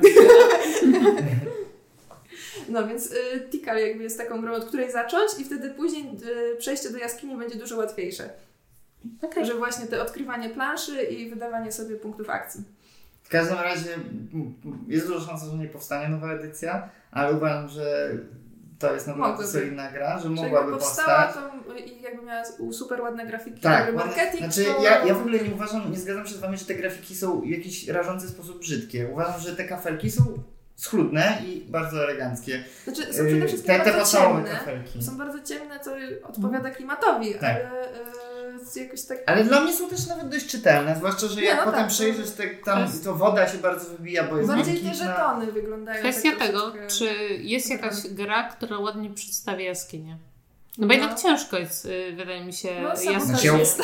Znaczy, Świetnie. przepraszam, ale ja uważam, że jest jaskinia. No, no, no. Ale no nie wydaje mi się, że na przykład takie gry jak masz, nie wiem, las, y, łąki, to No to tu można ładnie ładnie zrobić upgrade. Ale w grze, gdzie masz jaskinie, nie wiem, Znaczy, mi się- mi się wydaje, że no to tutaj też jest upgrade- takie... Moim Bo- zdaniem o upgrade tu się prosi, proszą głównie ikonografię Mhm. i, i um, to powinno być w ogóle większe moim zdaniem, zwłaszcza, że jeśli, jeśli robimy Te- 3D. jeśli robimy grę, którą mają móc grać moi rodzice, to ja proszę o większe planszetki dla graczy. Żeby coś widzieli. Tak. Ja nie wiem na ile to wybrzmiało w tym, o czym tu rozmawialiśmy, ale na pewno te dwie gry, Carcassonne i Jaskinia, są też ciekawe pod tym względem, jeśli komuś się uda zagrać w jedną i drugą, że e, świetnie pokazują, jak różne rzeczy można uzyskać praktycznie prawie z tych samych komponentów, czyli kilku mipli i Mhm. Znaczy, ja chciałam jeszcze powiedzieć, że te miple w tej jaskini wyglądają tak źle. No, one mi wyglądają jakby ktoś założył te takie wielkie portki buka. na dwie nogi i je pod szyję je podciągnął. A. Jest taki bez rączek i tak chodzi ten mipelek. No, Znaczy, tak on wygląda. ja Chyba się- pan Adam Główka i dwie te nogi. miple, albo ktoś z Znaczy, e, główka i dwie nogi. No. Ja- No, w Karpach chyba są też te same, jeśli się nie Ja mylę. osobiście się nie dziwię, że ty nie wyszedłeś z tej jaskini, jak nie masz rąk, nie? Bo to ciężko się czołgać bez rąk, wiesz? No to tak było właśnie. Właśnie. Tak przy, Ja kończę, gry zwiedzam tu jaskinię od dawna i nagle patrzę, o nie mam rąk. No właśnie. Ale to takie przerażające jest, no bo przecież y, te miple to są takie standardowe i mają ręce. Czemu te nie mają? Żeby chociaż były ładniejsze albo coś takiego, to bym zrozumiała, ale są brzydkie. Ale może to peleryna. I masz ręce pod nią. Może taka pelerynka przeciwdeszczowa, Albo to jest żółta. taki Mhm. namiocik, w którym chodzisz z główką. Jezu, tam są te namioty i mój tata pytał, Bo czekaj, ale ze dlaczego? My jesteśmy w jaskini. Po co nam namiot?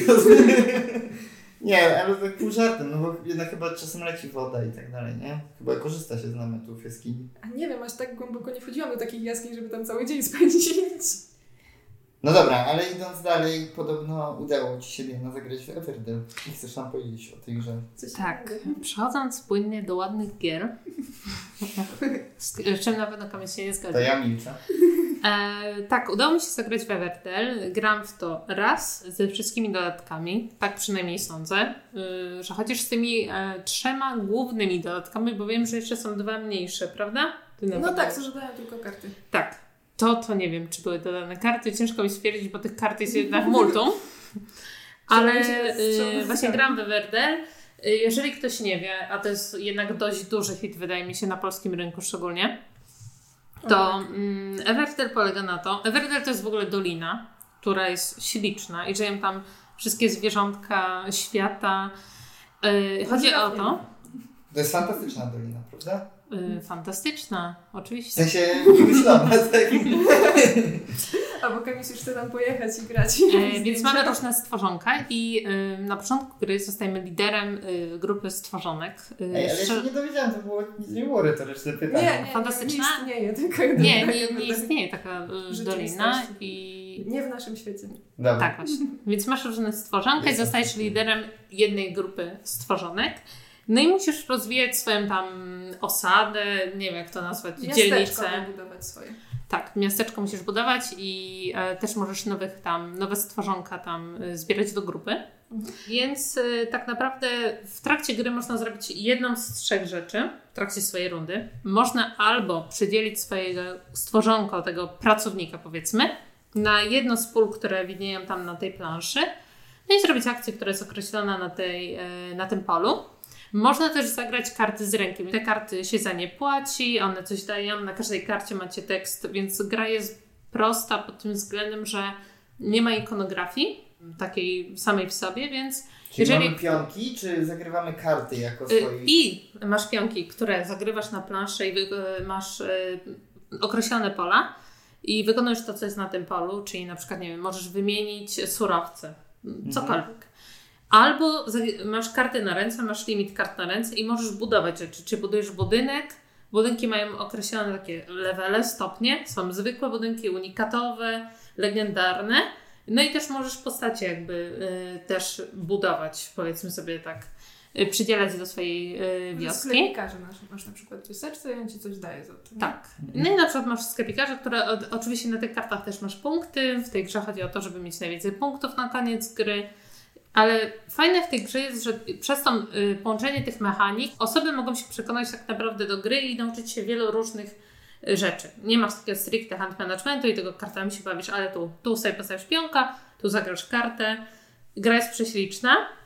I wydaje mi się, że to jest jedna z fajniejszych gier, w które grałam ostatnio, pod tym względem, że yy, zostały mi wytłumaczone zasady, poz, poznałam co się robi gdzie. I tak naprawdę później, nawet jak miałam te karty, które nie wiedziałam, bo tych kart jest mnóstwo, nie wiedziałam, co mi przyniesie jakby los, to później na karcie miałam wyjaśnione spokojnie, co ona daje, co mogę później kupić za darmo, jak tą kartę wyłożę na stół. Więc y, wydaje mi się, że ta gra nie ma aż takiego dużego progu wejścia. I nawet jak się przedstawi tą grę osobom, które są nowe w planszówkach, z tym nawet jednym dodatkiem czy dwoma, to nie będzie jakieś, nie odbijam się od ściany.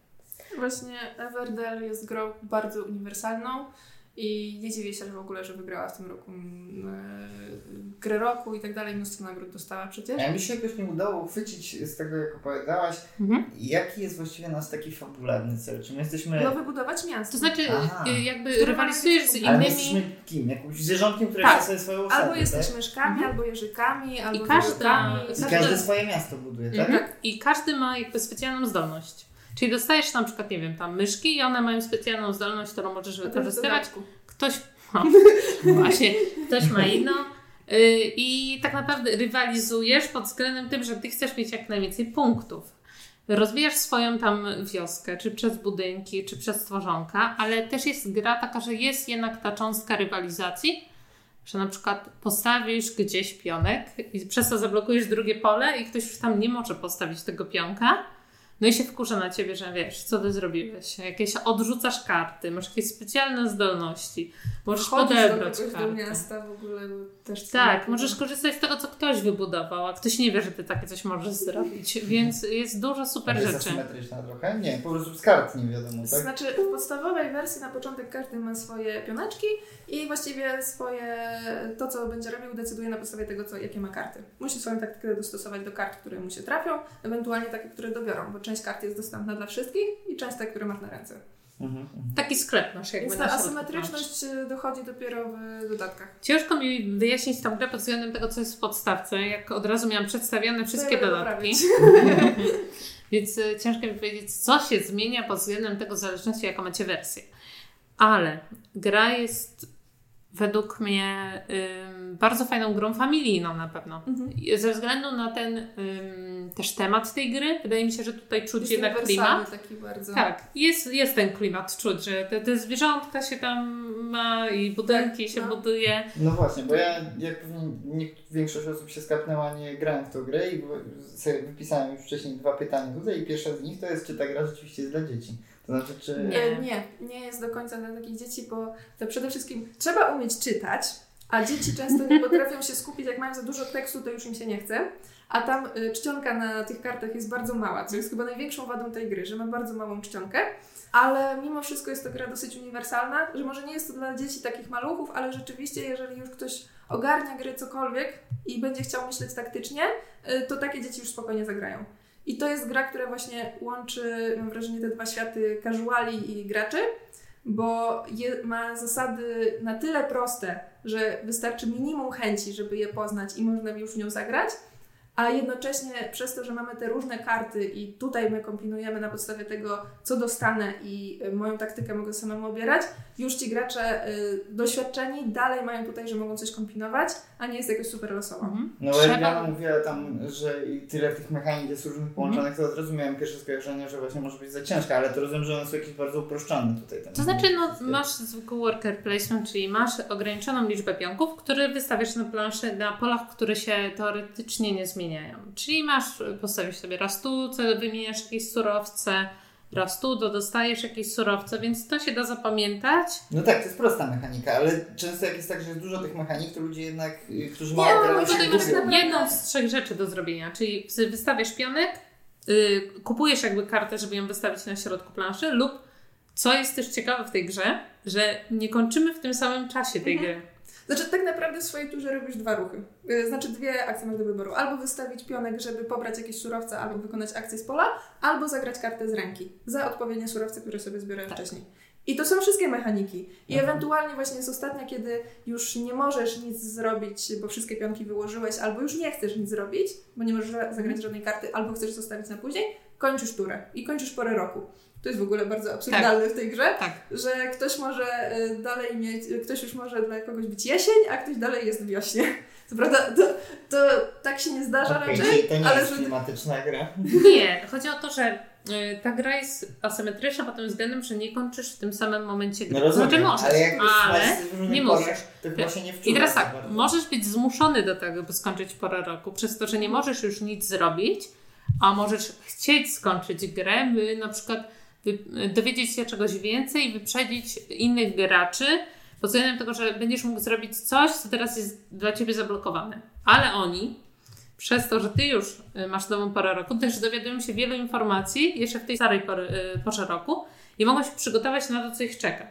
Więc tutaj jest różna taktyka, a pod względem tego, ym, jak mówię, jeszcze to nie jest zbyt skomplikowane, to jest trochę, według mnie, połączenie trochę siedmiu cudów świata z tym kartami, które y, powodują, że możesz później jakąś inną kartę wziąć za darmo, czyli tak jak w si- siedmiu cudach świata. E, trochę mm, korzennego szlaku, gdzie się te surowce wymienia.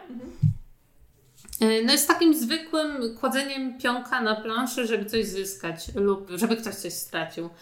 Ale mm, gra przez to, że jest bardzo mm, takie user-friendly, taka wiecie, przyjazna, Przystępne. przystępna, y, jest y, według mnie taką bardzo fajną grą, że chcesz zagrać później jeszcze raz i bo, bo już się nauczyłeś jakby jak w to grać, co się dzieje i masz ochotę zagrać drugi raz przez to. Ta właśnie gra zyskuje bardzo, kiedy się już pozna karty, bo grając samą postawkę, bardzo szybko się można tych kart nauczyć. Ich jest to prawda dużo, ale tak po trzech, czterech partiach już mniej więcej pamiętamy, co one robią. E, wszystkie, bo one tam są też w kilku kopiach. I wtedy już się zaczyna jeszcze więcej taka na przykład e, interakcja między graczami. Bo są na przykład niektóre karty, które dają mi pole z akcją. I może być tak, że ja na przykład mogę pójść do przeciwnika i sobie u niego na polu coś zgarnąć. On za to dostanie oczywiście jakiś bonus, e, ale zajmuje na przykład jego pole czy coś takiego. I przy pierwszych rozgrywkach, jeśli ty kart nie zna, to przez to, że ta czcionka jest taka mała i tego tekstu jest dosyć dużo, to jest takie, nie chce mi się patrzeć, co ty tam masz. I tym bardziej, że to jednak dużo miejsca zajmuje, więc zazwyczaj siedzimy daleko od siebie. Tak, I to jest prawda. takie, To prawda. dobra, nieważne, Mhm. siedzę u siebie, się na, u siebie gram. A jak już się pozna te karty, to jest takie, mm, a co ty tam masz? A może to ja ci tam podbiorę? A może Tak. ten? To tu się zgodzę, że ja grając tą jedną rozgrywkę bardzo się skupiałam na tym, co ja mam, Mhm. co ja mogę zrobić i nie skupiałam się zupełnie na tym, co kto ma. Mhm. E, I też nie zauważyłam wielu rzeczy, które mogłam zrobić. E, Na przykład tam są takie specjalne budynki, nie wiem czy one są też w podstawce, że jak masz dużo surowców, to też możesz wymienić i dostać na przykład 20 punktów zwycięstwa za jakiś tam budynek. I ja widziałam to, bo moi znajomi mi tłumaczyli, że tam można coś takiego zrobić, ale ja byłam tak skupiona, żeby tam punkty z kart y, zdobywać, że zupełnie zapomniałam, że mogę coś takiego zrobić na, na planszy, bo znałam te takie, bo na początku gry nie interesują Cię te pola, więc się skupiasz na tych, co możesz Bo i robić. tak są za drogie. I ja byłam tak skupiona na tych, które już znałam, że ominęłam zupełnie te, których, których nie mogłam jakby zużyć w pierwszej, ym, w pierwszych rundach. I jakby miała wymienić wadę tej gry, to po pierwsze to jest jej wielkość. W sensie dużo miejsca zajmuje. to, ile ona zajmuje, Wyprzedzacie moje drugie pytanie, to znaczy, czy to wielkie drzewo faktycznie jest zbędne? ja Jest- gram bez drzewa. I jest zbędne, znaczy tam jest podpisane, co dostaniesz, kiedy się zacznie kolejna pora roku. Na przykład dostać dodatkowego pracownika i coś takiego, ale to mogłoby być po prostu mała planszetka, na której by leżały te mipelki, z których sobie je zgarniasz. Albo na planszy mogłoby być to Tak, też. tak. I nawet chyba w którymś dodatku to dochodzi, że, że jest coś takiego. Więc to to jest- drzewo Czyli to jest drzewo to super tylko chwyt do zdjęć. Tak, To jest jest tylko po to, bajer. żeby, żeby sobie porobić zdjęcia. Ale to jest tam smutne, bo potem masz, y, wyobrażam sobie, wyobrażam sobie, że masz po prostu połowę pudełka zajętą przez wielkie drzewo, które Nawet do ci nie nie. jest potrzebne. Bo ono się po złożeniu nie mieści się do pudełka. Więc Się musisz je rozkładać za każdym. Nie, musisz je albo postawić gdzieś, albo rozkładać za każdym Ale razem. y, ja się jeszcze jak nie grałam w tą grę, to nie rozumiałam jakby konceptu tego drzewa, bo wyobraziłam sobie tak, że siedzę przy stole Mhm. i mam płaską planszę, którą widzę, bo siedzę nad tą jakby. Ale te drzewo, to ja nie widzę, co na nim leży, bo ono jest na wysokości mojego wzroku i bym musiała Mhm. specjalnie wstawać, by zobaczyć, co tam leży, A tam jeszcze jakieś dodatkowe karty, za które punkty można dostać, y, żeby sobie zgarnąć, Tak. to leżały tam na, na górze. Nie I koleniwy takie- człowiek, to mi się nie chce wstawać. No dokładnie. Więc my graliśmy bez drzewa. Mi bardziej chodziło o to, że sama gra jest bardzo przestrzenna pod względem tego, ile zajmuje miejsca na stole. Nawet nie chodzi o samo drzewo. Jeżeli ja grałam z tymi dodatkami, Może jakbyś miała drzewo, to mniej by zajmowało. Nie, właśnie. No, no, no. Ale chodzi o to, że wydaje mi się, że ta gra przez to, że y, starali się ją zrobić najładniej jak można, Mhm. to zrobili ją też tak, że ona jest po prostu duża, żeby być duża. Że Mhm. można by było to jakoś skondensować. Nie dość, że jest duża plansza, na której leżą Jest karty. Jest, szeroka i... jest trochę za duża, mogłaby być mniejsza, ale okej, jeszcze jakby wielkość Tak, ale planszy ten na jest przykład- wytłumaczalna, ale y, jeszcze każdy gracz przed sobą buduje miasto Mhm. z maksymalnie 15 kart. Więc ja już potrzebuję miejsca na 15 kart. Czasem nawet więcej, jeżeli Mhm. mam tam jakiś tych, że mogę sobie ich dołożyć. Tak, ale jeszcze masz, yy, tak, yy, budujesz sobie to miasto, te 15 kart, jeszcze jakieś masz specjalne karty, które ja tam miałam, jakieś Mhm. specjalne zdolności, które, jakieś specjalne akcje, które mi jeszcze dochodziły obok No. mnie. Yy, kar, talię kart odrzuconych. Tutaj jeszcze doszedł mi dodatek ten taki z żabami, który jeszcze, jeszcze przesuwa Powiększa planszę, planszę. powiększa planszę. Więc ta gra jest strasznie duża pod względem tego, ile ona zajmuje miejsca. No, na przykład na, na tym stole, na którym teraz jesteśmy, wydaje mi się, że ona by Ci zajęła całą szerokość, jakbyś tak się rozłożył. No może trochę by Ci zajęło, ale Magdy by musiałaś grać po lewej albo po prawej stronie planszy pod względem miasta. Że, że nie mogłaby być plansza przede mną, że naprzeciwko siebie siedzimy i ta plansza, że tutaj między nami leży, nie? Dru- druga wada. Cena. jeżeli Tak, ale chcesz mieć wszystko. tej Gry... Znaczy wszystko. Ja też nie uważam, że trzeba kupować wszystkie dodatki, bo Znaczy- ograjmy sobie Mhm. najpierw podstawkę, później dodatki, ewentualnie jak ktoś super Ja- lubi. Osobiście czekam na Big Boxa, Mhm. czyli żeby mieć jedno pudełko No wszystko. wszystkie dodatki w jednym pudle. Bo jak ja tak y, patrzyłam y, okiem na pudełka, to masz pudełko od Everdell, klas, y, podstawkę, a później masz pudełka dodatków, które wyglądają jak standardowa gra, która No, by była y, grą normalną. Znaczy, bardzo ciekawe, niektóre dodatki są droższe niż podstawka. No, no, no. no. To już swoją drogą, nie? I z tego, co mi tłumaczyli też znajomi, tam jest tak też, że te dodatki się przeplatają, więc y, wiecie, y, jak kupisz jeden, to warto kupić drugi. I to jest Mhm. takie, że mogło być to wydane w podstawce, ale nie, chcemy Twój hajs, więc wydamy jeden dodatek, który sprawi, że Ty będziesz chciał kupić jeszcze drugi dodatek, później ten trzeci, a potem jeszcze te, te dwa małe, które mogłyby być dodane w podstawce, ale Mhm. zróbmy jeszcze dodatkowe karty, których y, będzie Ci smutno, bo wiecie, są tacy ludzie, którzy muszą mieć wszystko. No, tak. I jak tak wydają, a potem jeszcze Ci wydadzą na przykład, nie wiem, jakieś y, monety, które, albo surowce, które są Metalowe. drewniane i tak Ej, dalej. przepraszam, surowce już podstawce są drewniane, O. są jagódki, są takie Te fajne... jagódki są drewniane? Nie, jagódki Nie, nie, są drewniane, jagódki są Gumowe. E, Są gumowe. Tak, i Gumijagody. że właśnie jest drewniane. Kamyczki, jak bierzesz, to masz wrażenie, że masz kamyczki, więc Hmm. surowce pod względem wykonania, to ja już nie wiem, jak je upgrade'ować, Więc- bo są super.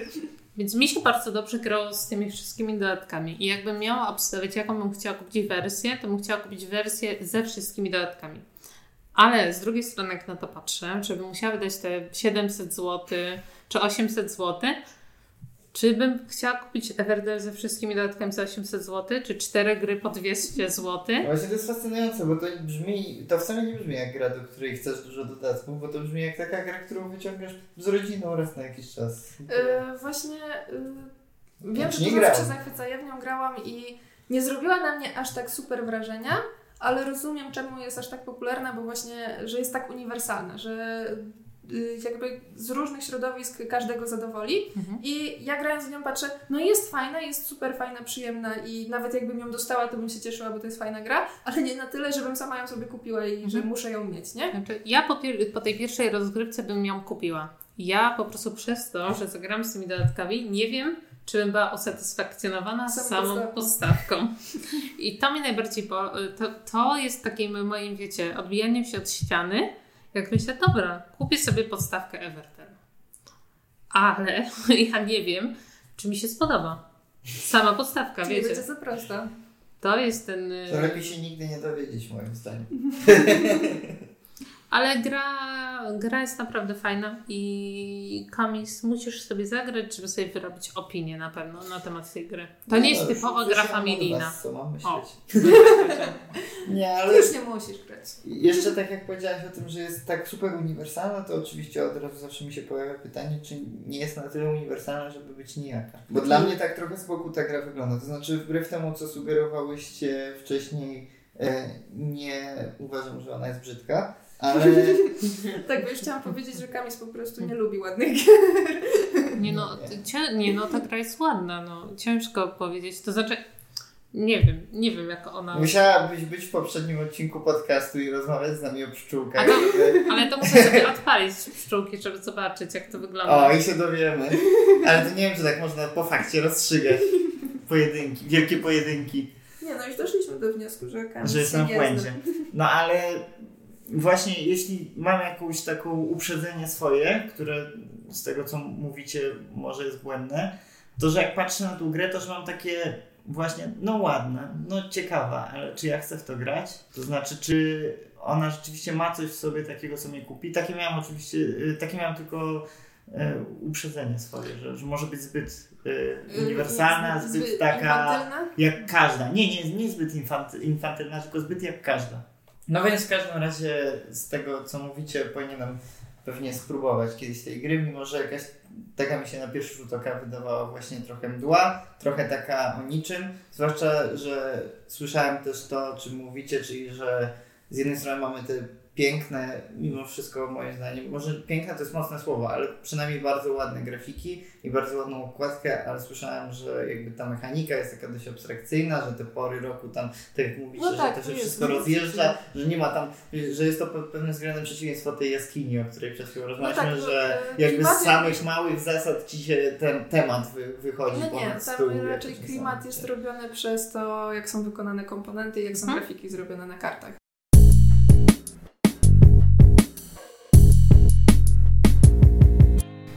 No więc dzisiaj tak sprytnie się na szczęście złożyło, że od początku praktycznie rozmawialiśmy trochę o losowości i do niej teraz wrócimy, ponieważ chciałbym z Wami porozmawiać o tym, czy losowość w grach jest czymś fajnym, czy lepiej mieć w grze faktyczny wpływ, czy lepiej czasami mieć tylko iluzję tego wpływu.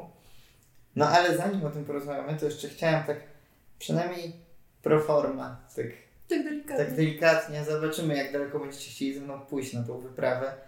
Boję. Porozmawiać o tym, czym w ogóle jest losowość. To znaczy, to może być wcale nie być oczywiste, które elementy gry są losowe. No bo No pomóżcie mi, na pewno karty, wpływu. kości, tak? To co A, że elementy grze, które są. No to na co nie masz wpływu, czyli y, jaką Wynik kartę na kości. Na co się ci wypadnie na kości, y, co jeszcze może być? Rzut y, żetonem. Są gry, w których się rzuca żetonami, nie? No To tak, no karta, losowe. którą wyciągniesz, chociaż tu losowość jest też ograniczona Losowanie, przez to... różnych elementów, żetonów Tak. i tak dalej, nie? Chociaż no karty to możesz sobie mniej więcej wiesz, jakie możesz wyciągnąć w pewnym No jak momencie, już nie? wyjdzie, to nie wyjdzie drugi raz, bo masz ją na ręce. Ale mimo wszystko dalej to jest element losowy. No właśnie, może się w ogóle nie pojawić. że nie masz wpływu, ale też czasami wiedzy, nie? No bo to nie musi być to samo. No, no Wiedza Mhm. i wpływ. No bo na przykład możesz mieć, nie masz wpływu na to, co robi ktoś inny, ale ponieważ to jest otwartą informacją, to już nie nazywamy tego No tak, no to na przykład już wyciąganie kafelków już nie będzie aż tak losowe jak rzut kością, bo możesz wiedzieć, jakie kafelki zostały. Wiecie, już masz jakiś tryb wiedzy, który... Może wpłynąć na twoje mimo wszystko decyzje, losowe, jakby tylko z mniejszych No tak, ulic. Ale- zaraz jest mniejsza. Nie? Ale możesz już kombinować, co możesz z tym zrobić, z tą informacją, którą Mhm. możesz wyciągnąć. A jednak wynik na koście, no to mo- oczywiście spodziewasz się od 1 do 6, ale jednak to jest Ale tak wypadnie na losowe. krawędź. Nie spodziewasz się tego. No tak. I później się kłócisz ze Tak. wszystkimi. Najgorzej to losowe jest troszkę, jak spadnie ci na podłogę. Tak, czy trzeba rzucić jeszcze I raz? udowodnij, czy... że spadło na szóstkę. Głębsze mechaniki wchodzą społeczne. Nie, to jest takie, jak wypadnie jedynka, to się nie liczy, bo trzeba żeby być, no, musi być na stole, więc Mhm. się powtarzamy, ale jak jest dobry wynik, no to przecież rzu- rzuciłam, nie będę rzucać drugi raz. Osobiście, jakbym miała powiedzieć, co jest najbardziej losowe, to y, rzucanie kością. No właśnie, no bo z drugiej strony jest mój ulubiony argument, że rzucanie kościoła tak naprawdę nie jest losowe, bo to jest przecież statystyka. No ale możesz mieć przez całą grę cały czas ten sam wynik. No Ale chyba nie masz... Tak może właśnie o to chodzi, że jakby teoretycznie Statystyka, statystyka tylko opisuje jakąś zastaną rzeczywistość, ewentualnie pozwala opisywać jakieś spekulacje na temat przyszłości, ale tak naprawdę nie pozwala jakby wpływać na tą rzeczywistość. Czy możesz jakoś wpłynąć na wynik kości, nie oszukując?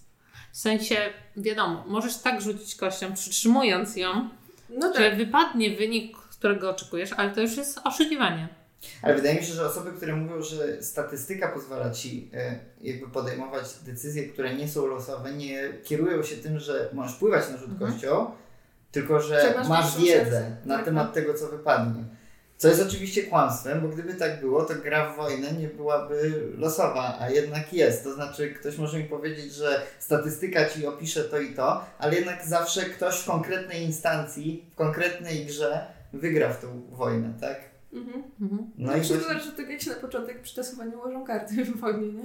no właśnie, no bo to jakby, i do tego trochę chciałem zmierzyć, że chyba w przypadku gier trochę istotne jest jakby nie to, czy gra daje ci losowość, bo dużo gier daje ci losowość, Mhm. tylko czy daje ci możliwości, żeby Kontrolować tą losowość. albo nawet nie kontrolować, tylko przezwyciężyć. To znaczy, masz losową sytuację, ale masz decyzje, które sprawiają, że nawet w najgorszym układzie i tak jesteś w stanie coś z tym zrobić.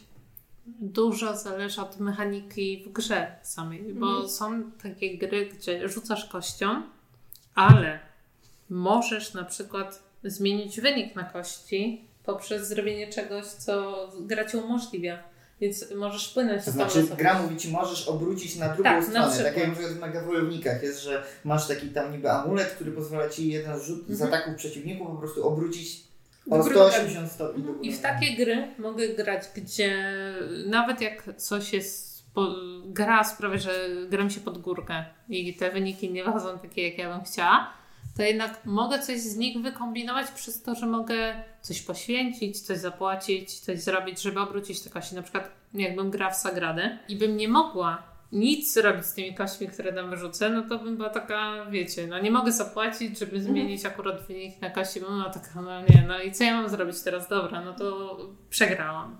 A jednak mogę coś zrobić, więc y, jakbym miała stricte grę, gdzie nie mogę nic zrobić, jak na przykład, nie wiem, czy kiedyś graliście w Las Vegas, Mm, Nie. To jest y, gra polegająca na tym, że jesteśmy w kasynie Mm. i mamy y, jakby takich sześć pól, na których się y, losowo wyciąga pieniądze. I na przykład na tym polu, jak wygrasz, tu są same jedynki, dwójki, trójki, czwórki, piątki, szóstki, każde pole odpowiada wynikowi na kostce, to tu na przykład jak będziesz pierwsza, czyli będziesz miała najwięcej kostek o danym numerze, to zdobędziesz te pieniądze, które tam są Mhm. tę największą ilość, czyli na przykład 100 tysięcy, a druga osoba zdobędzie 50. I grze chodzi, żeby zebrać jak najwięcej pieniędzy na koniec gry.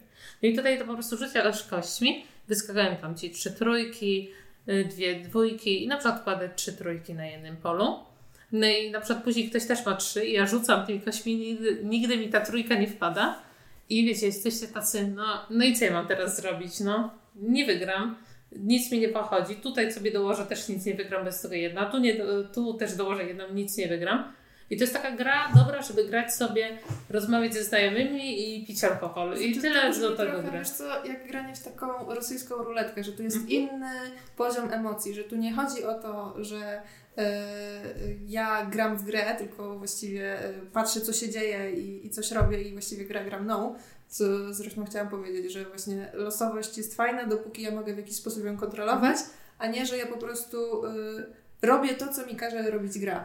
Nie? No tutaj jest trochę taki, że klimat, Ale nie? taki mówisz, tu masz, gambling, wiecie, że masz ja to taki obstawiam. klimat y, grania w kasynie Mhm. i obstawiamy, więc mamy ten takie Tylko pamiętaj, że dreszczyk To emocji, jest też nie? ciekawe, że w kasynach jakby z kolei modny jest motyw oszukiwania kasyna, Tak. w sensie, że beat the system, pokonamy tutaj y, to jak y, gra jest ustawiona, Mhm. że my jesteśmy w stanie przechytrzyć to. Ale tutaj jest stricte losowe i przez to, że to jest tak losowe, to ta gra nie jest dla mnie aż tak poważna. Wiecie o co Mhm. chodzi. Że sobie gram, No żeby tak, no to grać. już robię bardziej No no właśnie, to jest- imprezową, To nie? jest bardzo ciekawe, co mówisz, bo właśnie mam taki, chciałem płynnie przejść i zrobiłaś to dla mnie do tematu tego, czemu lubimy, jak możemy kontrolować i czemu lubimy, jak nie ma tej losowości albo jest jej mało. I ty mówisz, że jest bardziej taka elegancka, bo to jest też ciekawe, że kiedyś tak, oczywiście możemy mieć zakrzywione, no ja mogę mieć zakrzywione spojrzenie, ale że kiedyś ludzie chyba mieli mniej problemów z tym, że gry są losowe, to znaczy historycznie wiele takich najbardziej popularnych gier jest totalnie losowa. Jakieś te Ludo, tam te Pachisi, Chińczyki, gry z gęsią, yy, no wiele tych takich naprawdę klasycznych gier nawet nie ukrywa tego, że ty tam nie podejmujesz, jakieś szczątkowe decyzje podejmujesz. I kiedyś ludzie chyba byli bardziej pogodzeni z tym, że jakby los za ciebie decyduje, a ty sobie tylko turlasz i sobie Mhm. się dzieje. A dzisiaj mamy taki Mhm. kult, dobry Znaczy- czy nie to osobno, ale kult tego, że jednak mamy być człowiekiem, który sam bierze sprawy w swoje ręce Ale i ten, to ja mam decydować o tym, co się ale dzieje. ten kult jest wśród graczy, a nie wśród y, takich casuali, którzy Mhm. przychodzą Dzień dobry, ja proszę Chińczyka pewien. i chcę pograć w Chińczyka. Nie jestem pewien, mi się wydaje, że dzisiaj na przykład takie Ale gry jak się- Katan czy Monopoly próbują ukrywać to, że nie podejmujesz decyzji, bo gra z gęsią, to jest ciekawe, nie, nie ukrywa tego. To znaczy ty rzucasz kostką, przesuwasz pionek i tam nawet osoba, która w ogóle nie gra w gry, nie ma szans, żeby nie zauważyła, że ona nie ma wpływu na wynik. No tak, no. A w Monopoly albo Katanie jednak dostajesz iluzję tego, że masz wpływ Czy to może, wydaje mi się, że to może być też tak związane z tym, że w ogólnym takim rozrachunku kiedyś gry planszowe były bardziej rozrywką, taką wiecie, że siedało się z rodziną, spędzało się czas, rozmawiało i grało sobie tam w Monopoly. A teraz dużo osób to traktuje jako już takie poważne hobby, więc Prawie też sport. oczekują od tego, y, mają jakieś takie, wiecie, oczekiwania wobec gry, że ona będzie Mhm. taka, że nie będzie losowa, że będę mógł to wpływać na decyzję, że ona będzie dla mnie jakimś wyzwaniem. Trochę jak gry, wiecie, na- gra się na konsoli albo gry komputerowe, gdzie chcesz, żeby ta gra Dawała ci też wyzwanie. coś ci dawała, czego nie masz tak na co dzień. I, a wydaje mi się, że kiedyś te takie gry typu Monopoly, no to były takie, wiecie, spędźcie czas z rodziną, y, posiedźcie sobie, zjedźcie obiad y, wieczorem Że gra ma po być kolacji. pretekstem do spotkania się. Tak, że gra ma właśnie być ko- pretekstem do spotkania się, a teraz te gry, no ja, czy ja wiem, czy takie y, ciężkie euro to jest pretekst do spotkania się i porozmawiania mile ze znajomymi, czy No tutaj... nie, raczej Albo nawet, albo nawet nie były pretekstem do spotkania się, tylko było czymś, co się wydarza przy okazji spotkania się. To znaczy, Tak. hej, siedzimy sobie, gadamy sobie, wyciągnijmy tutaj jakieś karty czy coś Mhm. i tak gadajmy sobie. A już na przykład RPG, takie typowe, to już były bardziej takie, wiecie,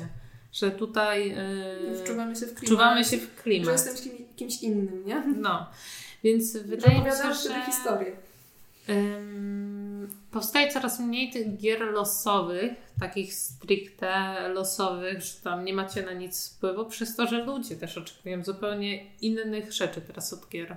Znaczy, wydaje mi się, że dalej powstają gry losowe, tylko że te gry starają się tą losowość ukryć. Mm. Bo też chodzi o to, że losowość y, na przykład wyrównuje szanse, jeżeli mamy graczy na różnym poziomie. I siedzi sobie rodzina i wiecie, ktoś mówi, nie, ja nie będę z nim grać w takie gry, bo on i tak zawsze ze mną wygra, to zagrajmy w coś, w czym jest losowość, żebym ja miała szansę go dogonić. No tak, ale y, z drugiej strony, czy, czy to, na przykład y, czy dla Ciebie nie jest to wkurzające, jak na przykład grasz w grę, Ty się wczuwasz Mhm. i chcesz wygrać, a ktoś ma taką totalną wylewkę na to, co się dzieje i wiecie, Ale gra nie tak... chodzi o to, że ktoś ma wylewkę, tylko że y, ktoś y, myśli inaczej, nie ma takiego na przykład analitycznego umysłu Mhm. i nigdy nie dogoni No, po prostu po tym No tak, nie? tak, tak, ale niektórzy to w takie gry losowe też grają tak na... Nie chcę brzydko powiedzieć, ale wiecie, tak... Wylewcy takiej. No takie wylewcy, no. Tak, no rzeczywiście, jak siadam do gry, to raczej już oczekuję, żeby ta rywalizacja była i żeby moi współgracze też się wczuli, a nie, że wygrywam tylko dlatego, No, bo, ale z drugiej strony bo możesz też być równie poirytowany tym, że twój y, kompan, z którym, którym chcesz pokazać grę, się tragicznie bawi, mimo że się wczuł. To znaczy on naprawdę się męczy i naprawdę ty- się tak, stara. I być, ty już no. mu zaczynasz kibicować, ale no nie, nie ma No, szans, no żeby tak, ale no, z drugiej strony w tych gry, grach, które nie są losowe, to też ludzie nieraz się tragicznie bawią przy tym stole. Tak, no. I w tych grach jest jeszcze ten problem, że w takiej losowej grze one z reguły są też krótkie. Mhm. Jak komuś się nie spodoba, to możemy zmienić grę, przedstawić szybko jakąś inną, też y, taką prostą grę i zmieniamy ten i wszyscy się to przebawią. A w takich, co nie są losowe i trzeba myśleć, to są dużo jest takich jakby przypadków, że ktoś w trakcie gry stwierdza, że on nie wygra, Mhm. nie wie, przegrywa i się już bawi tragicznie i ta Mhm. atmosfera I się rozrasta na cały pokój i tobie jest głupio, że ty zaproponowałeś jakąś grę, której ktoś się tak źle bawi, bo y, spodziewał się tego, że o, wiecie, motyw jest super, nie? Będziemy chodzić po dżungli i będziemy odkrywcami, wszyscy mówią, o, to super, nie? A potem się okazuje, że to takie suche, jak wiecie, jak wiór. Ktoś się nie bawi przy tym y, fajnie. Więc, y, y, gry są dla wszystkich tak naprawdę. I zależy, czego oczekujesz od gry. Czy... Właśnie. Ale też może być tak, że y, możemy się super bawić przy tej losowości, bo y, jakby kiedy w grze nie chodzi o to, żeby usiąść i super nad nią murzyć, tylko żeby gra opowiedziała nam historię. I tak jest w przygodówkach, nie? Że my przechodzimy i takie, o nie, bo coś tam odkryliśmy w tej jaskini, bo gdzieś tam zajrzeliśmy pod krzaki, coś na nas wyskoczyło. I to są sytuacje zupełnie losowe, ale że wtedy nie chodzi o to, żeby usiąść do gry i nad nią murzyć, tylko że chcemy przeżyć przygodę. Wtedy mi się przypomina Robinson Crusoe, który jest losowy, ale nikt się przy tym dobrze nie bawi. Nieprawda, ja uważam, że to jest super gra i ja się świetnie przy niej bawię. I właśnie uważam, że ona bardzo dobrze robi to, o czym Madzia mówi, czyli świetnie generuje różne Mhm. historie. Ale no to oczywiście każda gra ma Właśnie- swoich amatorów to i znaczy, każda gra ma swoich antyamatorów. Ja, y, nie chodzi mi o to, że y, źle się bawi pod względem tego, że gra mi się nie podoba, A, tylko że to, co ci wyskakuje w tej grze, y, staje się takie demotywujące czasem, wiesz. ym, Że to nie jest takie, że wyskakuje na ciebie I teraz mam- krasnal Mhm. skrzynką złotą, którą ci da, tylko Tak. te gry, z których chcecie Zawsze zjeść. coś złego, zawsze coś złego, zawsze wiedzę w Tak, oczy. zabiera twoją żywność. Ja mam teraz do Was sobie. pytanie. Czy na przykład The Mind jest grą losową? Przez to, że masz y, liczbę od 1 do 100 i losujesz No. te liczby i Ty nie wiesz jaka to jest liczba i nie wiesz co mają inni i A y, jeśli pozwolisz, to wrócilibyśmy do tego tematu później, bo mam poczucie, że to jest y, temat, o którym chciałbym jeszcze porozmawiać troszkę. Ale zanim do niego przejdziemy, chyba chciałbym jeszcze więcej porozmawiać, no, że bardzo szybko przeszliśmy od tego, dlaczego gry są fajne, gdy nie są losowe, do tego, kiedy są fajne, bo są losowe. No, Mimo, trochę- że na początku mówiliśmy, na początku mówiliśmy, że niby fajne jest to zawsze, jak możemy podejmować decyzje, to właśnie wiąże się szereg rzeczy z tym. Na przykład ja się niedawno no to pozbyłem zależy z- właśnie z kim gramy i, I ten. czego oczekujemy w sumie od tej Dokładnie, no. rozgrywki. Ja niedawno pozbyłem się Puerto Rico, w którym kiedyś byłem niesamowicie zakochany, między innymi dlatego, że chodzi za taką grę, w której jest bardzo mało losowości, to znaczy bardzo dużo rzeczy jest przewidywalne, jawne, policzalne i, i nie ma prawie czynników losowych. I właśnie mając w alternatywie kilka gier, takich jak chociażby Navigator, który tej losowości chyba ma mimo wszystko trochę więcej, to jakoś mi ciężko było siadać do tego Puerto Rico. Po części właśnie przez to, że to co mówiłaś, czyli że zawsze będziemy wygrywać, jeśli znamy tą grę dobrze. Zawsze będziemy wiedzieli, co się dokładnie wydarzy. I też jak gra jest mało losowa i jednocześnie niesprytnie sformułowana, to też wiemy dokładnie, czego się spodziewać. To znaczy bardzo ciężko jest grze zaskoczyć nas, Mhm. kiedy Mhm. jest mało losowa. Tak, no, że wtedy wszystko można wyliczyć sobie. Ale też jakby losowość y, nie musi wynikać z samej rozgrywki, ale też losowość może sprawić, że gry będą. y, Ta sama gra będzie bardziej regrywalna, że Mhm. będzie różnorodna, bo jakiś początkowy Mhm. układ na przykład będzie Tak. losowy. Ale to, co powiedziałeś, też jest ciekawe, bo są niektóre gry, które są z pozoru losowe, a się okazuje, że nie są. Na przykład Mhm. King Domino byłoby taką grą dla mnie.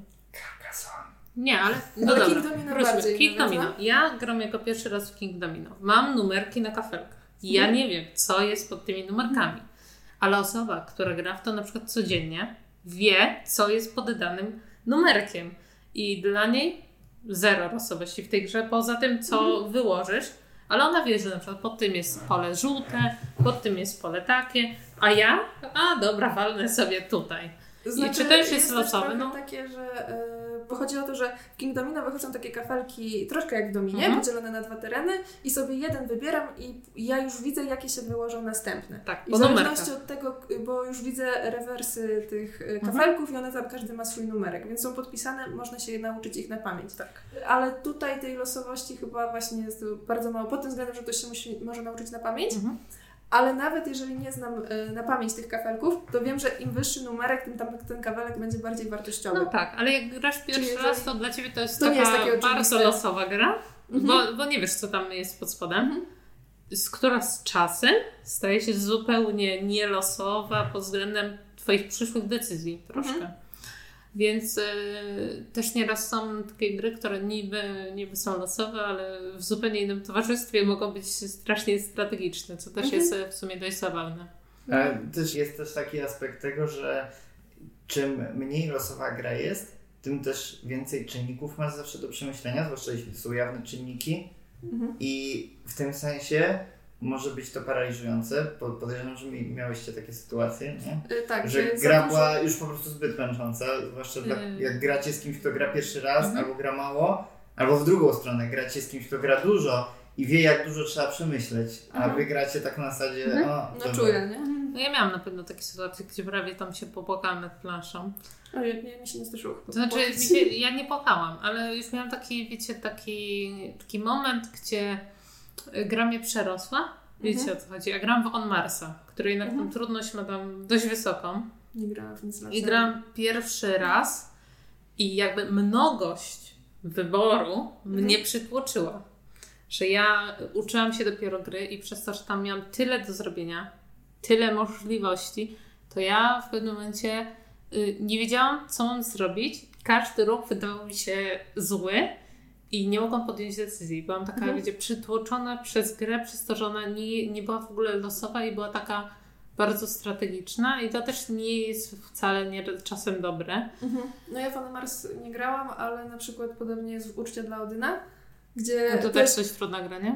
bo tam masz 40, może nie 40, ale kilkadziesiąt akcji do wyboru i Mhm. możesz wybrać każdą, praktycznie.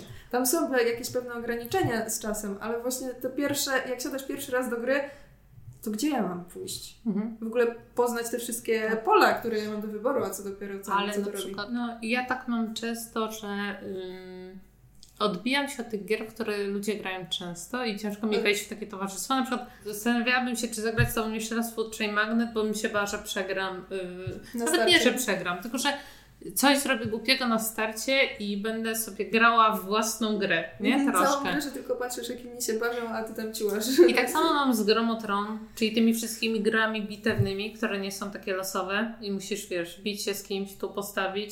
I jak ja mam wejść w towarzystwo, które grało 50 razy, Mhm. to ja się po prostu boję, że wszyscy na mnie naskoczą w pierwszej rundzie i będę musiała z nimi siedzieć przez 6 godzin i patrzeć, jak oni się biją, a ja będę tylko takim, wiecie, mm, świadkiem tego, co się dzieje na planszy. Świadkiem rzeczywistości. Ale bo to jest właśnie też drugi aspekt tego, jak bardzo często to, że gry są nielosowe i pozwalają ci dużo przewidywać, prawie automatycznie studzi emocje. To znaczy, bardzo ciężko grom, które y, pozwalają ci bardzo daleko planować, wyzwalać duże emocje w ludziach, bo oni wiedzą dokładnie czego się spodziewać. To znaczy, ciężko wyzwolić wielką emocję związaną z tym, że zrobiłem teraz jeden z dwóch ruchów, których się spodziewałeś, tylko nie wiedziałeś, który z tych dwóch ruchów zrobię, no ale zrobiłem jeden z tych dwóch, które uwzględniały w swoich Nie no, planach. zdarza się, jeżeli ktoś wykona ruch, który zablokuje mój ruch, to wtedy są emocje, Mhm. ale rzeczywiście to jest tyle tych emocji. Mhm. I znaczy mogę się nawet tego spodziewać, takie tylko tego nie zrób, tylko tego nie zrób. O, Tak, sztyl, ale nie? to jeszcze w tych takich grach, w których jest jakaś chociaż odrobina interakcji, nie? Gdzie Mhm. ktoś może ci popsuć ruch, ale są też takie gry, Gdzie, gdzie każdy sobie siedzisz i mówisz, Nawet nie jak patrzę, on skończy, to ja zrobię to, co doprowadzi mnie do tego i sprawi, że za cztery ruchy zrobię, wybuduję sobie to. Tak, a ruchy mojego przeciwnika nie mają żadnego Tak, wpływu na to, co ja właśnie, zrobię. właśnie. No No. i jest coś takiego, że z jednej strony jakby sobie możemy tam ponarzekać w konkretnych grach na losowe czy na turlanie kośćmi, ale po prostu w samym rzucaniu kości jest coś takiego mega ekscytującego, Mhm. że dostaję tą kość i co mi wyskoczy. To jest takie super zderzenie z nieprzewidywalnością rzeczywistości w takim mikrogryzie Tak, słodkości. że, tak jakby escape, nie? Na No. koniec. Czy uda nam się uciec? Ostatnie sekundy, uciekamy. Czy, czy wypadnie na kościach to, co ma wypaść? Mhm. Ale właśnie z tego, co mówiłaś, też wynika, że losowość y, je, powoduje, że gry są bardziej przystępne i że mogę usiąść y, do gracza, który nie grał w tą grę. No bo każdy rzut jest nowy początek Tak, dla kogoś Wydaje mi często. się, że są bardziej rozrywkowe. Tak, Y, no to omijając jakieś gry, które są kooperacyjne stricte, Mhm. Y, czy jakieś takie bardzo zatopione w klimacie w stylu, nie wiem, posiadło szaleństwa, Mhm. czy podróż przez, śródzi- przez Śródziemie, to gry, które są losowe, są większą rozrywką po prostu. Mhm, tak, ale też właśnie chciałam powiedzieć, że jeżeli ja mam super doświadczenie w jakąś grę i ktoś przychodzi, kto, kto, w tą grę nie grał, albo żadną z tych gier, które mam przy sobie, to prawdopodobnie tam, gdzie jest tej losowości więcej, będzie się lepiej bawił, bo nie będzie czuł tego dystansu między nami, który powoduje, że ja mam więcej doświadczenia w tej Mhm. grze i że ty już nie masz ze mną szans. Mhm. Nie będzie tego tekstu, było spoko, ale nie powtórzę.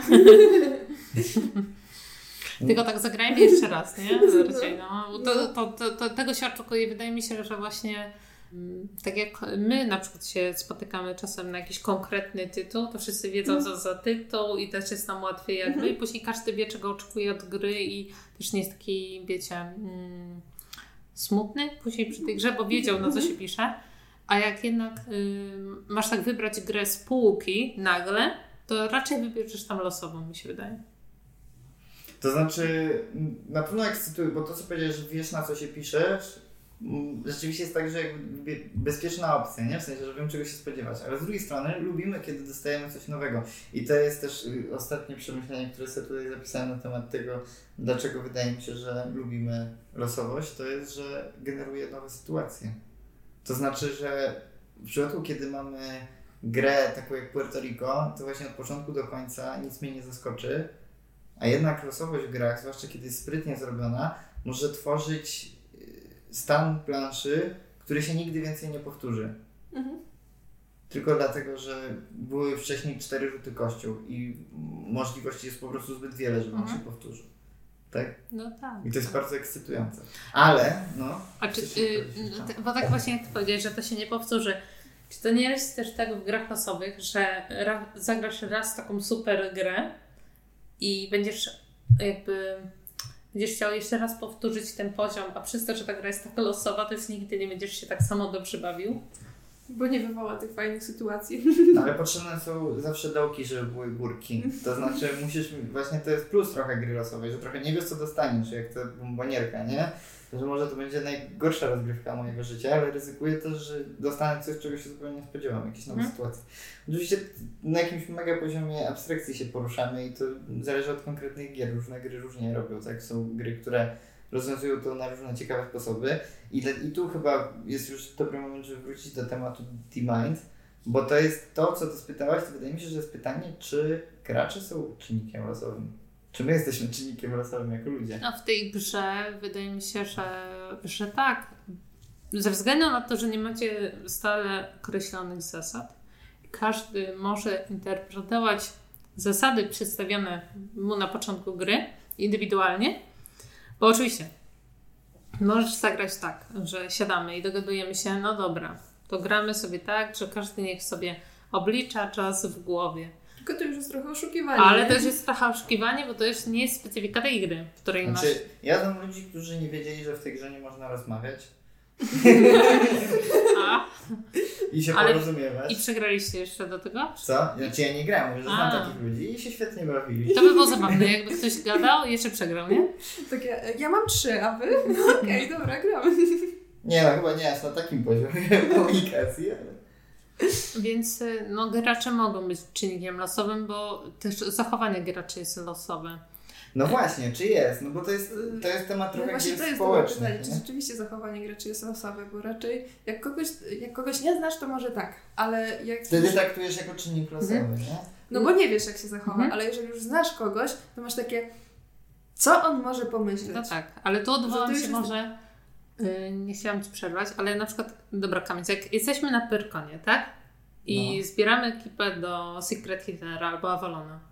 No to to jest, to jest tak losowe, bo to zupełnie nie znasz tych ludzi. Nie wiesz, jak kto gra w jaką grę. Ale jednak właśnie, bo z jednej strony każdy jest inny i nie wiesz czego się spodziewać, ale z drugiej strony na jakimś poziomie przynajmniej jest to po prostu takie umiejętności społeczne, to znaczy wiesz jacy są generalnie ludzie, wiesz jak się generalnie ludzie zachowują w jakichś sytuacjach, czy to wewnątrz gier planszowych, czy ogólnie w tej sytuacji, w której się znaleźli, na przykład w sytuacji Pyrkonu, nie? czy w sytuacji festiwalu.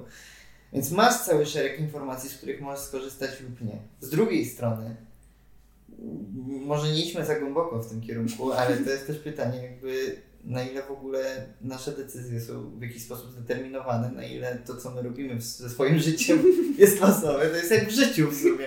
Y, Weszliśmy za głęboko w tą jaskinię. Tak, za głęboko w tą jaskinię poszliśmy, ale Będziesz się czołgał, Nie porzu- będę się czołgał potem.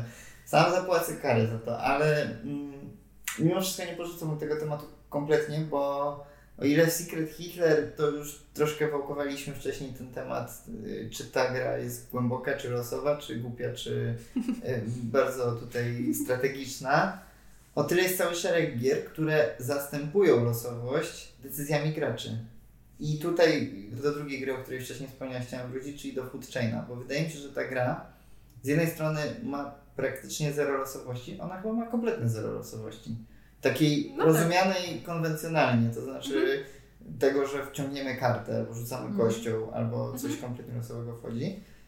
Ale tutaj cały czynnik losowy polega na tym, Co ktoś zrobi. Dokładnie. Jaką decyzję ktoś podejmie, jak się zachowa w danej sytuacji i cały szereg jakby zachowań takich społecznych na planszy, pozycjonowania się, wykorzystania danej sytuacji przy jawnych wszystkich informacjach wspólnych i przy wiedzy o tym, w jakiej się znajdujemy sytuacji, ale po prostu ta sytuacja na tyle jest złożona, tak jak też w prawdziwym życiu, na prawdziwym rynku, gdzie rywalizują jakieś firmy, że może się spodziewać, że ktoś się zachowa racjonalnie, a może nie zachowa się wcale racjonalnie, tak? Albo zobaczył jakąś drogę, której ty nie widzisz. Też teoretycznie, no w takim wypadku to możesz sobie teoretycznie policzyć, y, jaki będzie dla niego najbardziej korzystny ruch. Chociaż czasem właśnie, Właśnie takie... nie możesz i o to bo- chodzi. To jest ciekawe, bo to jest teoria gier. To znaczy, on, on nie mo- nikt nie może. To jest właśnie ciekawe w tej grze, że nikt nie może policzyć teoretycznie i No. dlatego ta gra moim zdaniem tak super działa, bo tam nie możesz uzyskać wiedzy na temat tego, co zrobią inni, A dlatego że ich decyzje zależą od twoich decyzji i jakby ty mówisz, że mógłbyś niby policzyć, co jest dla niego najbardziej opłacalne, ale to, co dla niego będzie najbardziej opłacalne, stricte zależy od tego, co zrobisz ty i Gienek obok ciebie, tak? Z prostszych gier, które też robią coś podobnego jak e, Food Chain, generowaniu różnych scenariuszy, zastępując losowość czynnikiem ludzkim, jest e, Fearsome Floors. Mhm. To jest znane też jako Finterre Flure, bo tam w sumie no masz czynnik losowy w postaci tego potwora, który jest jakiś, ale nie jest bardzo istotny. Tam głównym czynnikiem losowym jest to, jak się zachowa. Wszyscy graliśmy w tą grę, ty grałeś w tą grę? Nie grałeś w tą grę. Hmm. Biegamy tam po lochu Mhm. i próbujemy y, uciec y, potworowi. To jak daleko ten potwór się rusza jest losowe, ale w jakimś przedziale, ale on zawsze idzie w kierunku osoby, którą widzi. Okej. I ty decydujesz, jak się rusza swoimi postaciami. I inni gracze decydują, jak się rusza swoimi Mhm. postaciami. Więc to jest taka zabawa w ciuciu babkę.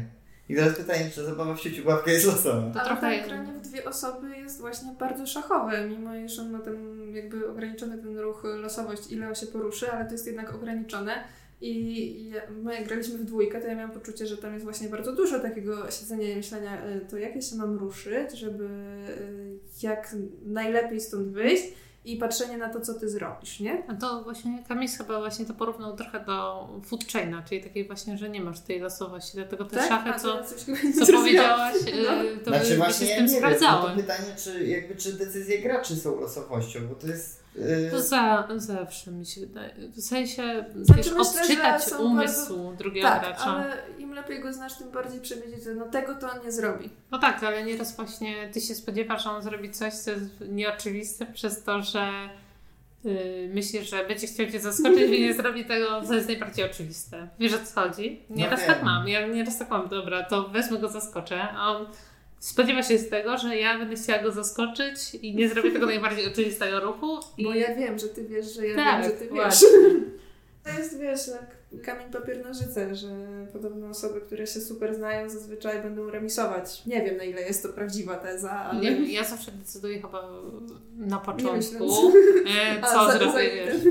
To jest właśnie z kolei tak jak yy, wojna była takim przykładem archetypowym gry, która jest czysto losowa przez komponenty, tak kamień, papier, nożyce jest takim najlepszym, co mogłyście wymyślić tutaj pod kątem przykładu gry, która już trudno uwierzyć, żeby decyzje ludzkie nie były losowe. No bo mi zawsze było trudno uwierzyć, że ktoś może mieć faktycznie strategię. Ale na Kamień, pewno papier, gdzieś są nożyce. zawody w kamień, papier, nożyce. Muszą być. No muszą I, być. ale czy. To jest ciekawe, bo już mnie kusiło, żeby spytać, czy są regularni zwycięzcy, nie? Ale z drugiej strony, teoretycznie mogą się pojawić regularni zwycięzcy przez sam przypadek. Ale- Statystykę po No właśnie, No tak. statystyka nie mówi, że będzie cały czas równy rozkład. No tak, ale na przykład przypuśćmy, że ja zagram kamień, ty zagrasz papier. Czy w drugim ruchu ja zrobię, No właśnie. zagram na przykład coś już innego, więc mam 50%, że na przykład zagram noży, nożyce lub papier, przez to, że zagrywając kamień przegrałam. Na pewno wydaje mi się, że ludzie mają strategię pod tą grę. No bo możesz wziąć grupę Tak, tysiąca zazwyczaj- ludzi Zazwyczaj i zagrywają kamień. na przykład o, Tak jest. i na grupie tysiąca ludzi, tak jak wiecie, ankiety robią na ulicy. wiedzą, będą zagrywać papier. No. No tak, ale to jest. y, im nie daje przewagi w jednostkowej grze i tak. no, ale statystycznie Statystycznie. Tak. Dobra, wydaje mi się, że mimo wszystko nie uda nam się rozwikłać zagadki rzeczywistości tutaj. Jak wygrać w kamień papier nożyce. Ale jeśli wy macie, nasi drodzy słuchacze, sposoby, żeby wygrywać zawsze w kamień papier nożyce, to Mhm. proszę odpowiedzcie nam, jak wygrywać w kamień. Tak y, podsumowując ze swojej strony, ja wolę gry, które są mniej losowe. Po prostu, jakbym miała wybierać. Mimo Gry. wszystko. Mimo wszystko, jakbym miała Ja wybierać też. grę, w którą byśmy zagrali teraz, wy- wy- wygra, wybrała grę, która jest mniej losowa. Albo ma losowość, na którą mogę chociaż troszkę wpłynąć. A ja czym dłużej gram, tym częściej mam ochotę na coś bardzo coś prostego.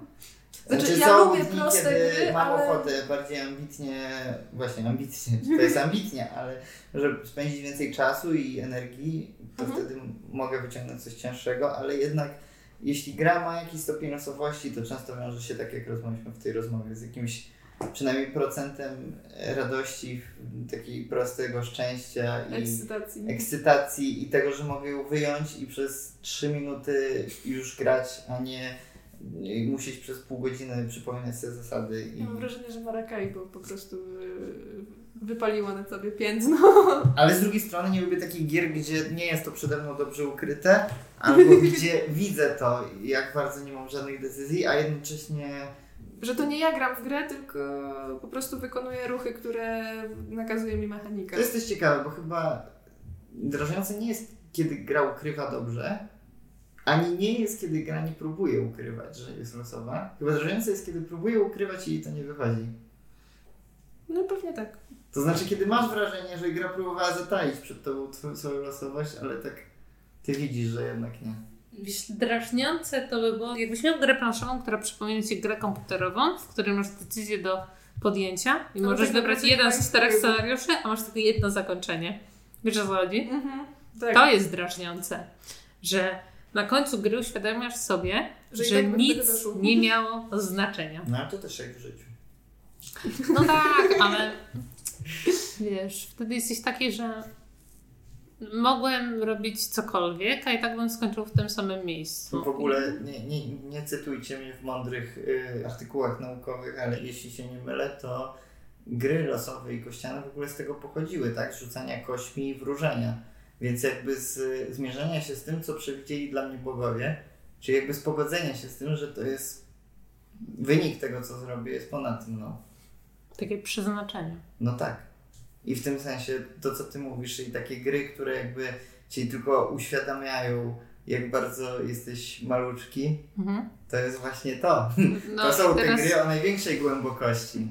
teraz Zawsze takie mam poczucie, jak gram w Tales of the Arabian Nights, ale już zawsze mówię o tej grze, ale takie po... zawsze mam takie poczucie w tej grze, że ta gra świetnie pokazuje, jednocześnie dobrze ukrywając to, jak dużo podejmuje faktycznie decyzji, to jednocześnie zawsze na koniec uświadamia mi, że nic ode mnie nie zależy w moim życiu. I, ja jest, I w tej grze, jednej z niewielu, się naprawdę dobrze z tym czuję. Bo opowiada ci historię po prostu, którą poznałeś Czyli na koniec okazało się, że nie miałeś żadnej decyzji, ale przynajmniej się dobrze A teraz wiesz, teraz przegrywając każdą grę będę sobie myślała, no jak to Kamis powiedział, nie miałam wpływu na to, że przegrałam po prostu w tą grę, tylko na przeznaczenie. Nawet jak nie było tam żadnej losowości. Tak, tak, ale to było przeznaczenie, że akurat przegrałam. To nie ja podjęłam tę decyzję, to mój mózg, który jest zupełnie losową maszynką, podjął tę decyzję za mnie. No tak, gdybyśmy doszli do wniosku, że ludzie są czynnikiem losowym, to rzeczywiście, no, jak przegrywasz, No, To jest to losowość. Nieraz wydaje mi się, że zachowanie Ja no, jest totalnie Po losowe. przegranej grze pójdzie do lustra, spojrzy sobie w oczy i powie, no rzuciłam to kostką i co wyszło. Miało wyjść, wyjść, wyszło to, co miało wyjść, tak? Jaka teraz? kostka, taki wynik. Co zrobisz?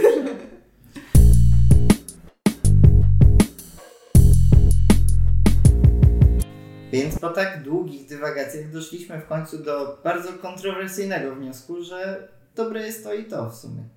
Zerknijcie na niedawno opublikowany na naszym kanale dziennik WWG, znany też pod tytułem Recenzenci w dziczy, gdzie odsłaniamy trochę więcej naszego wyjdzie w graniowego ciałka.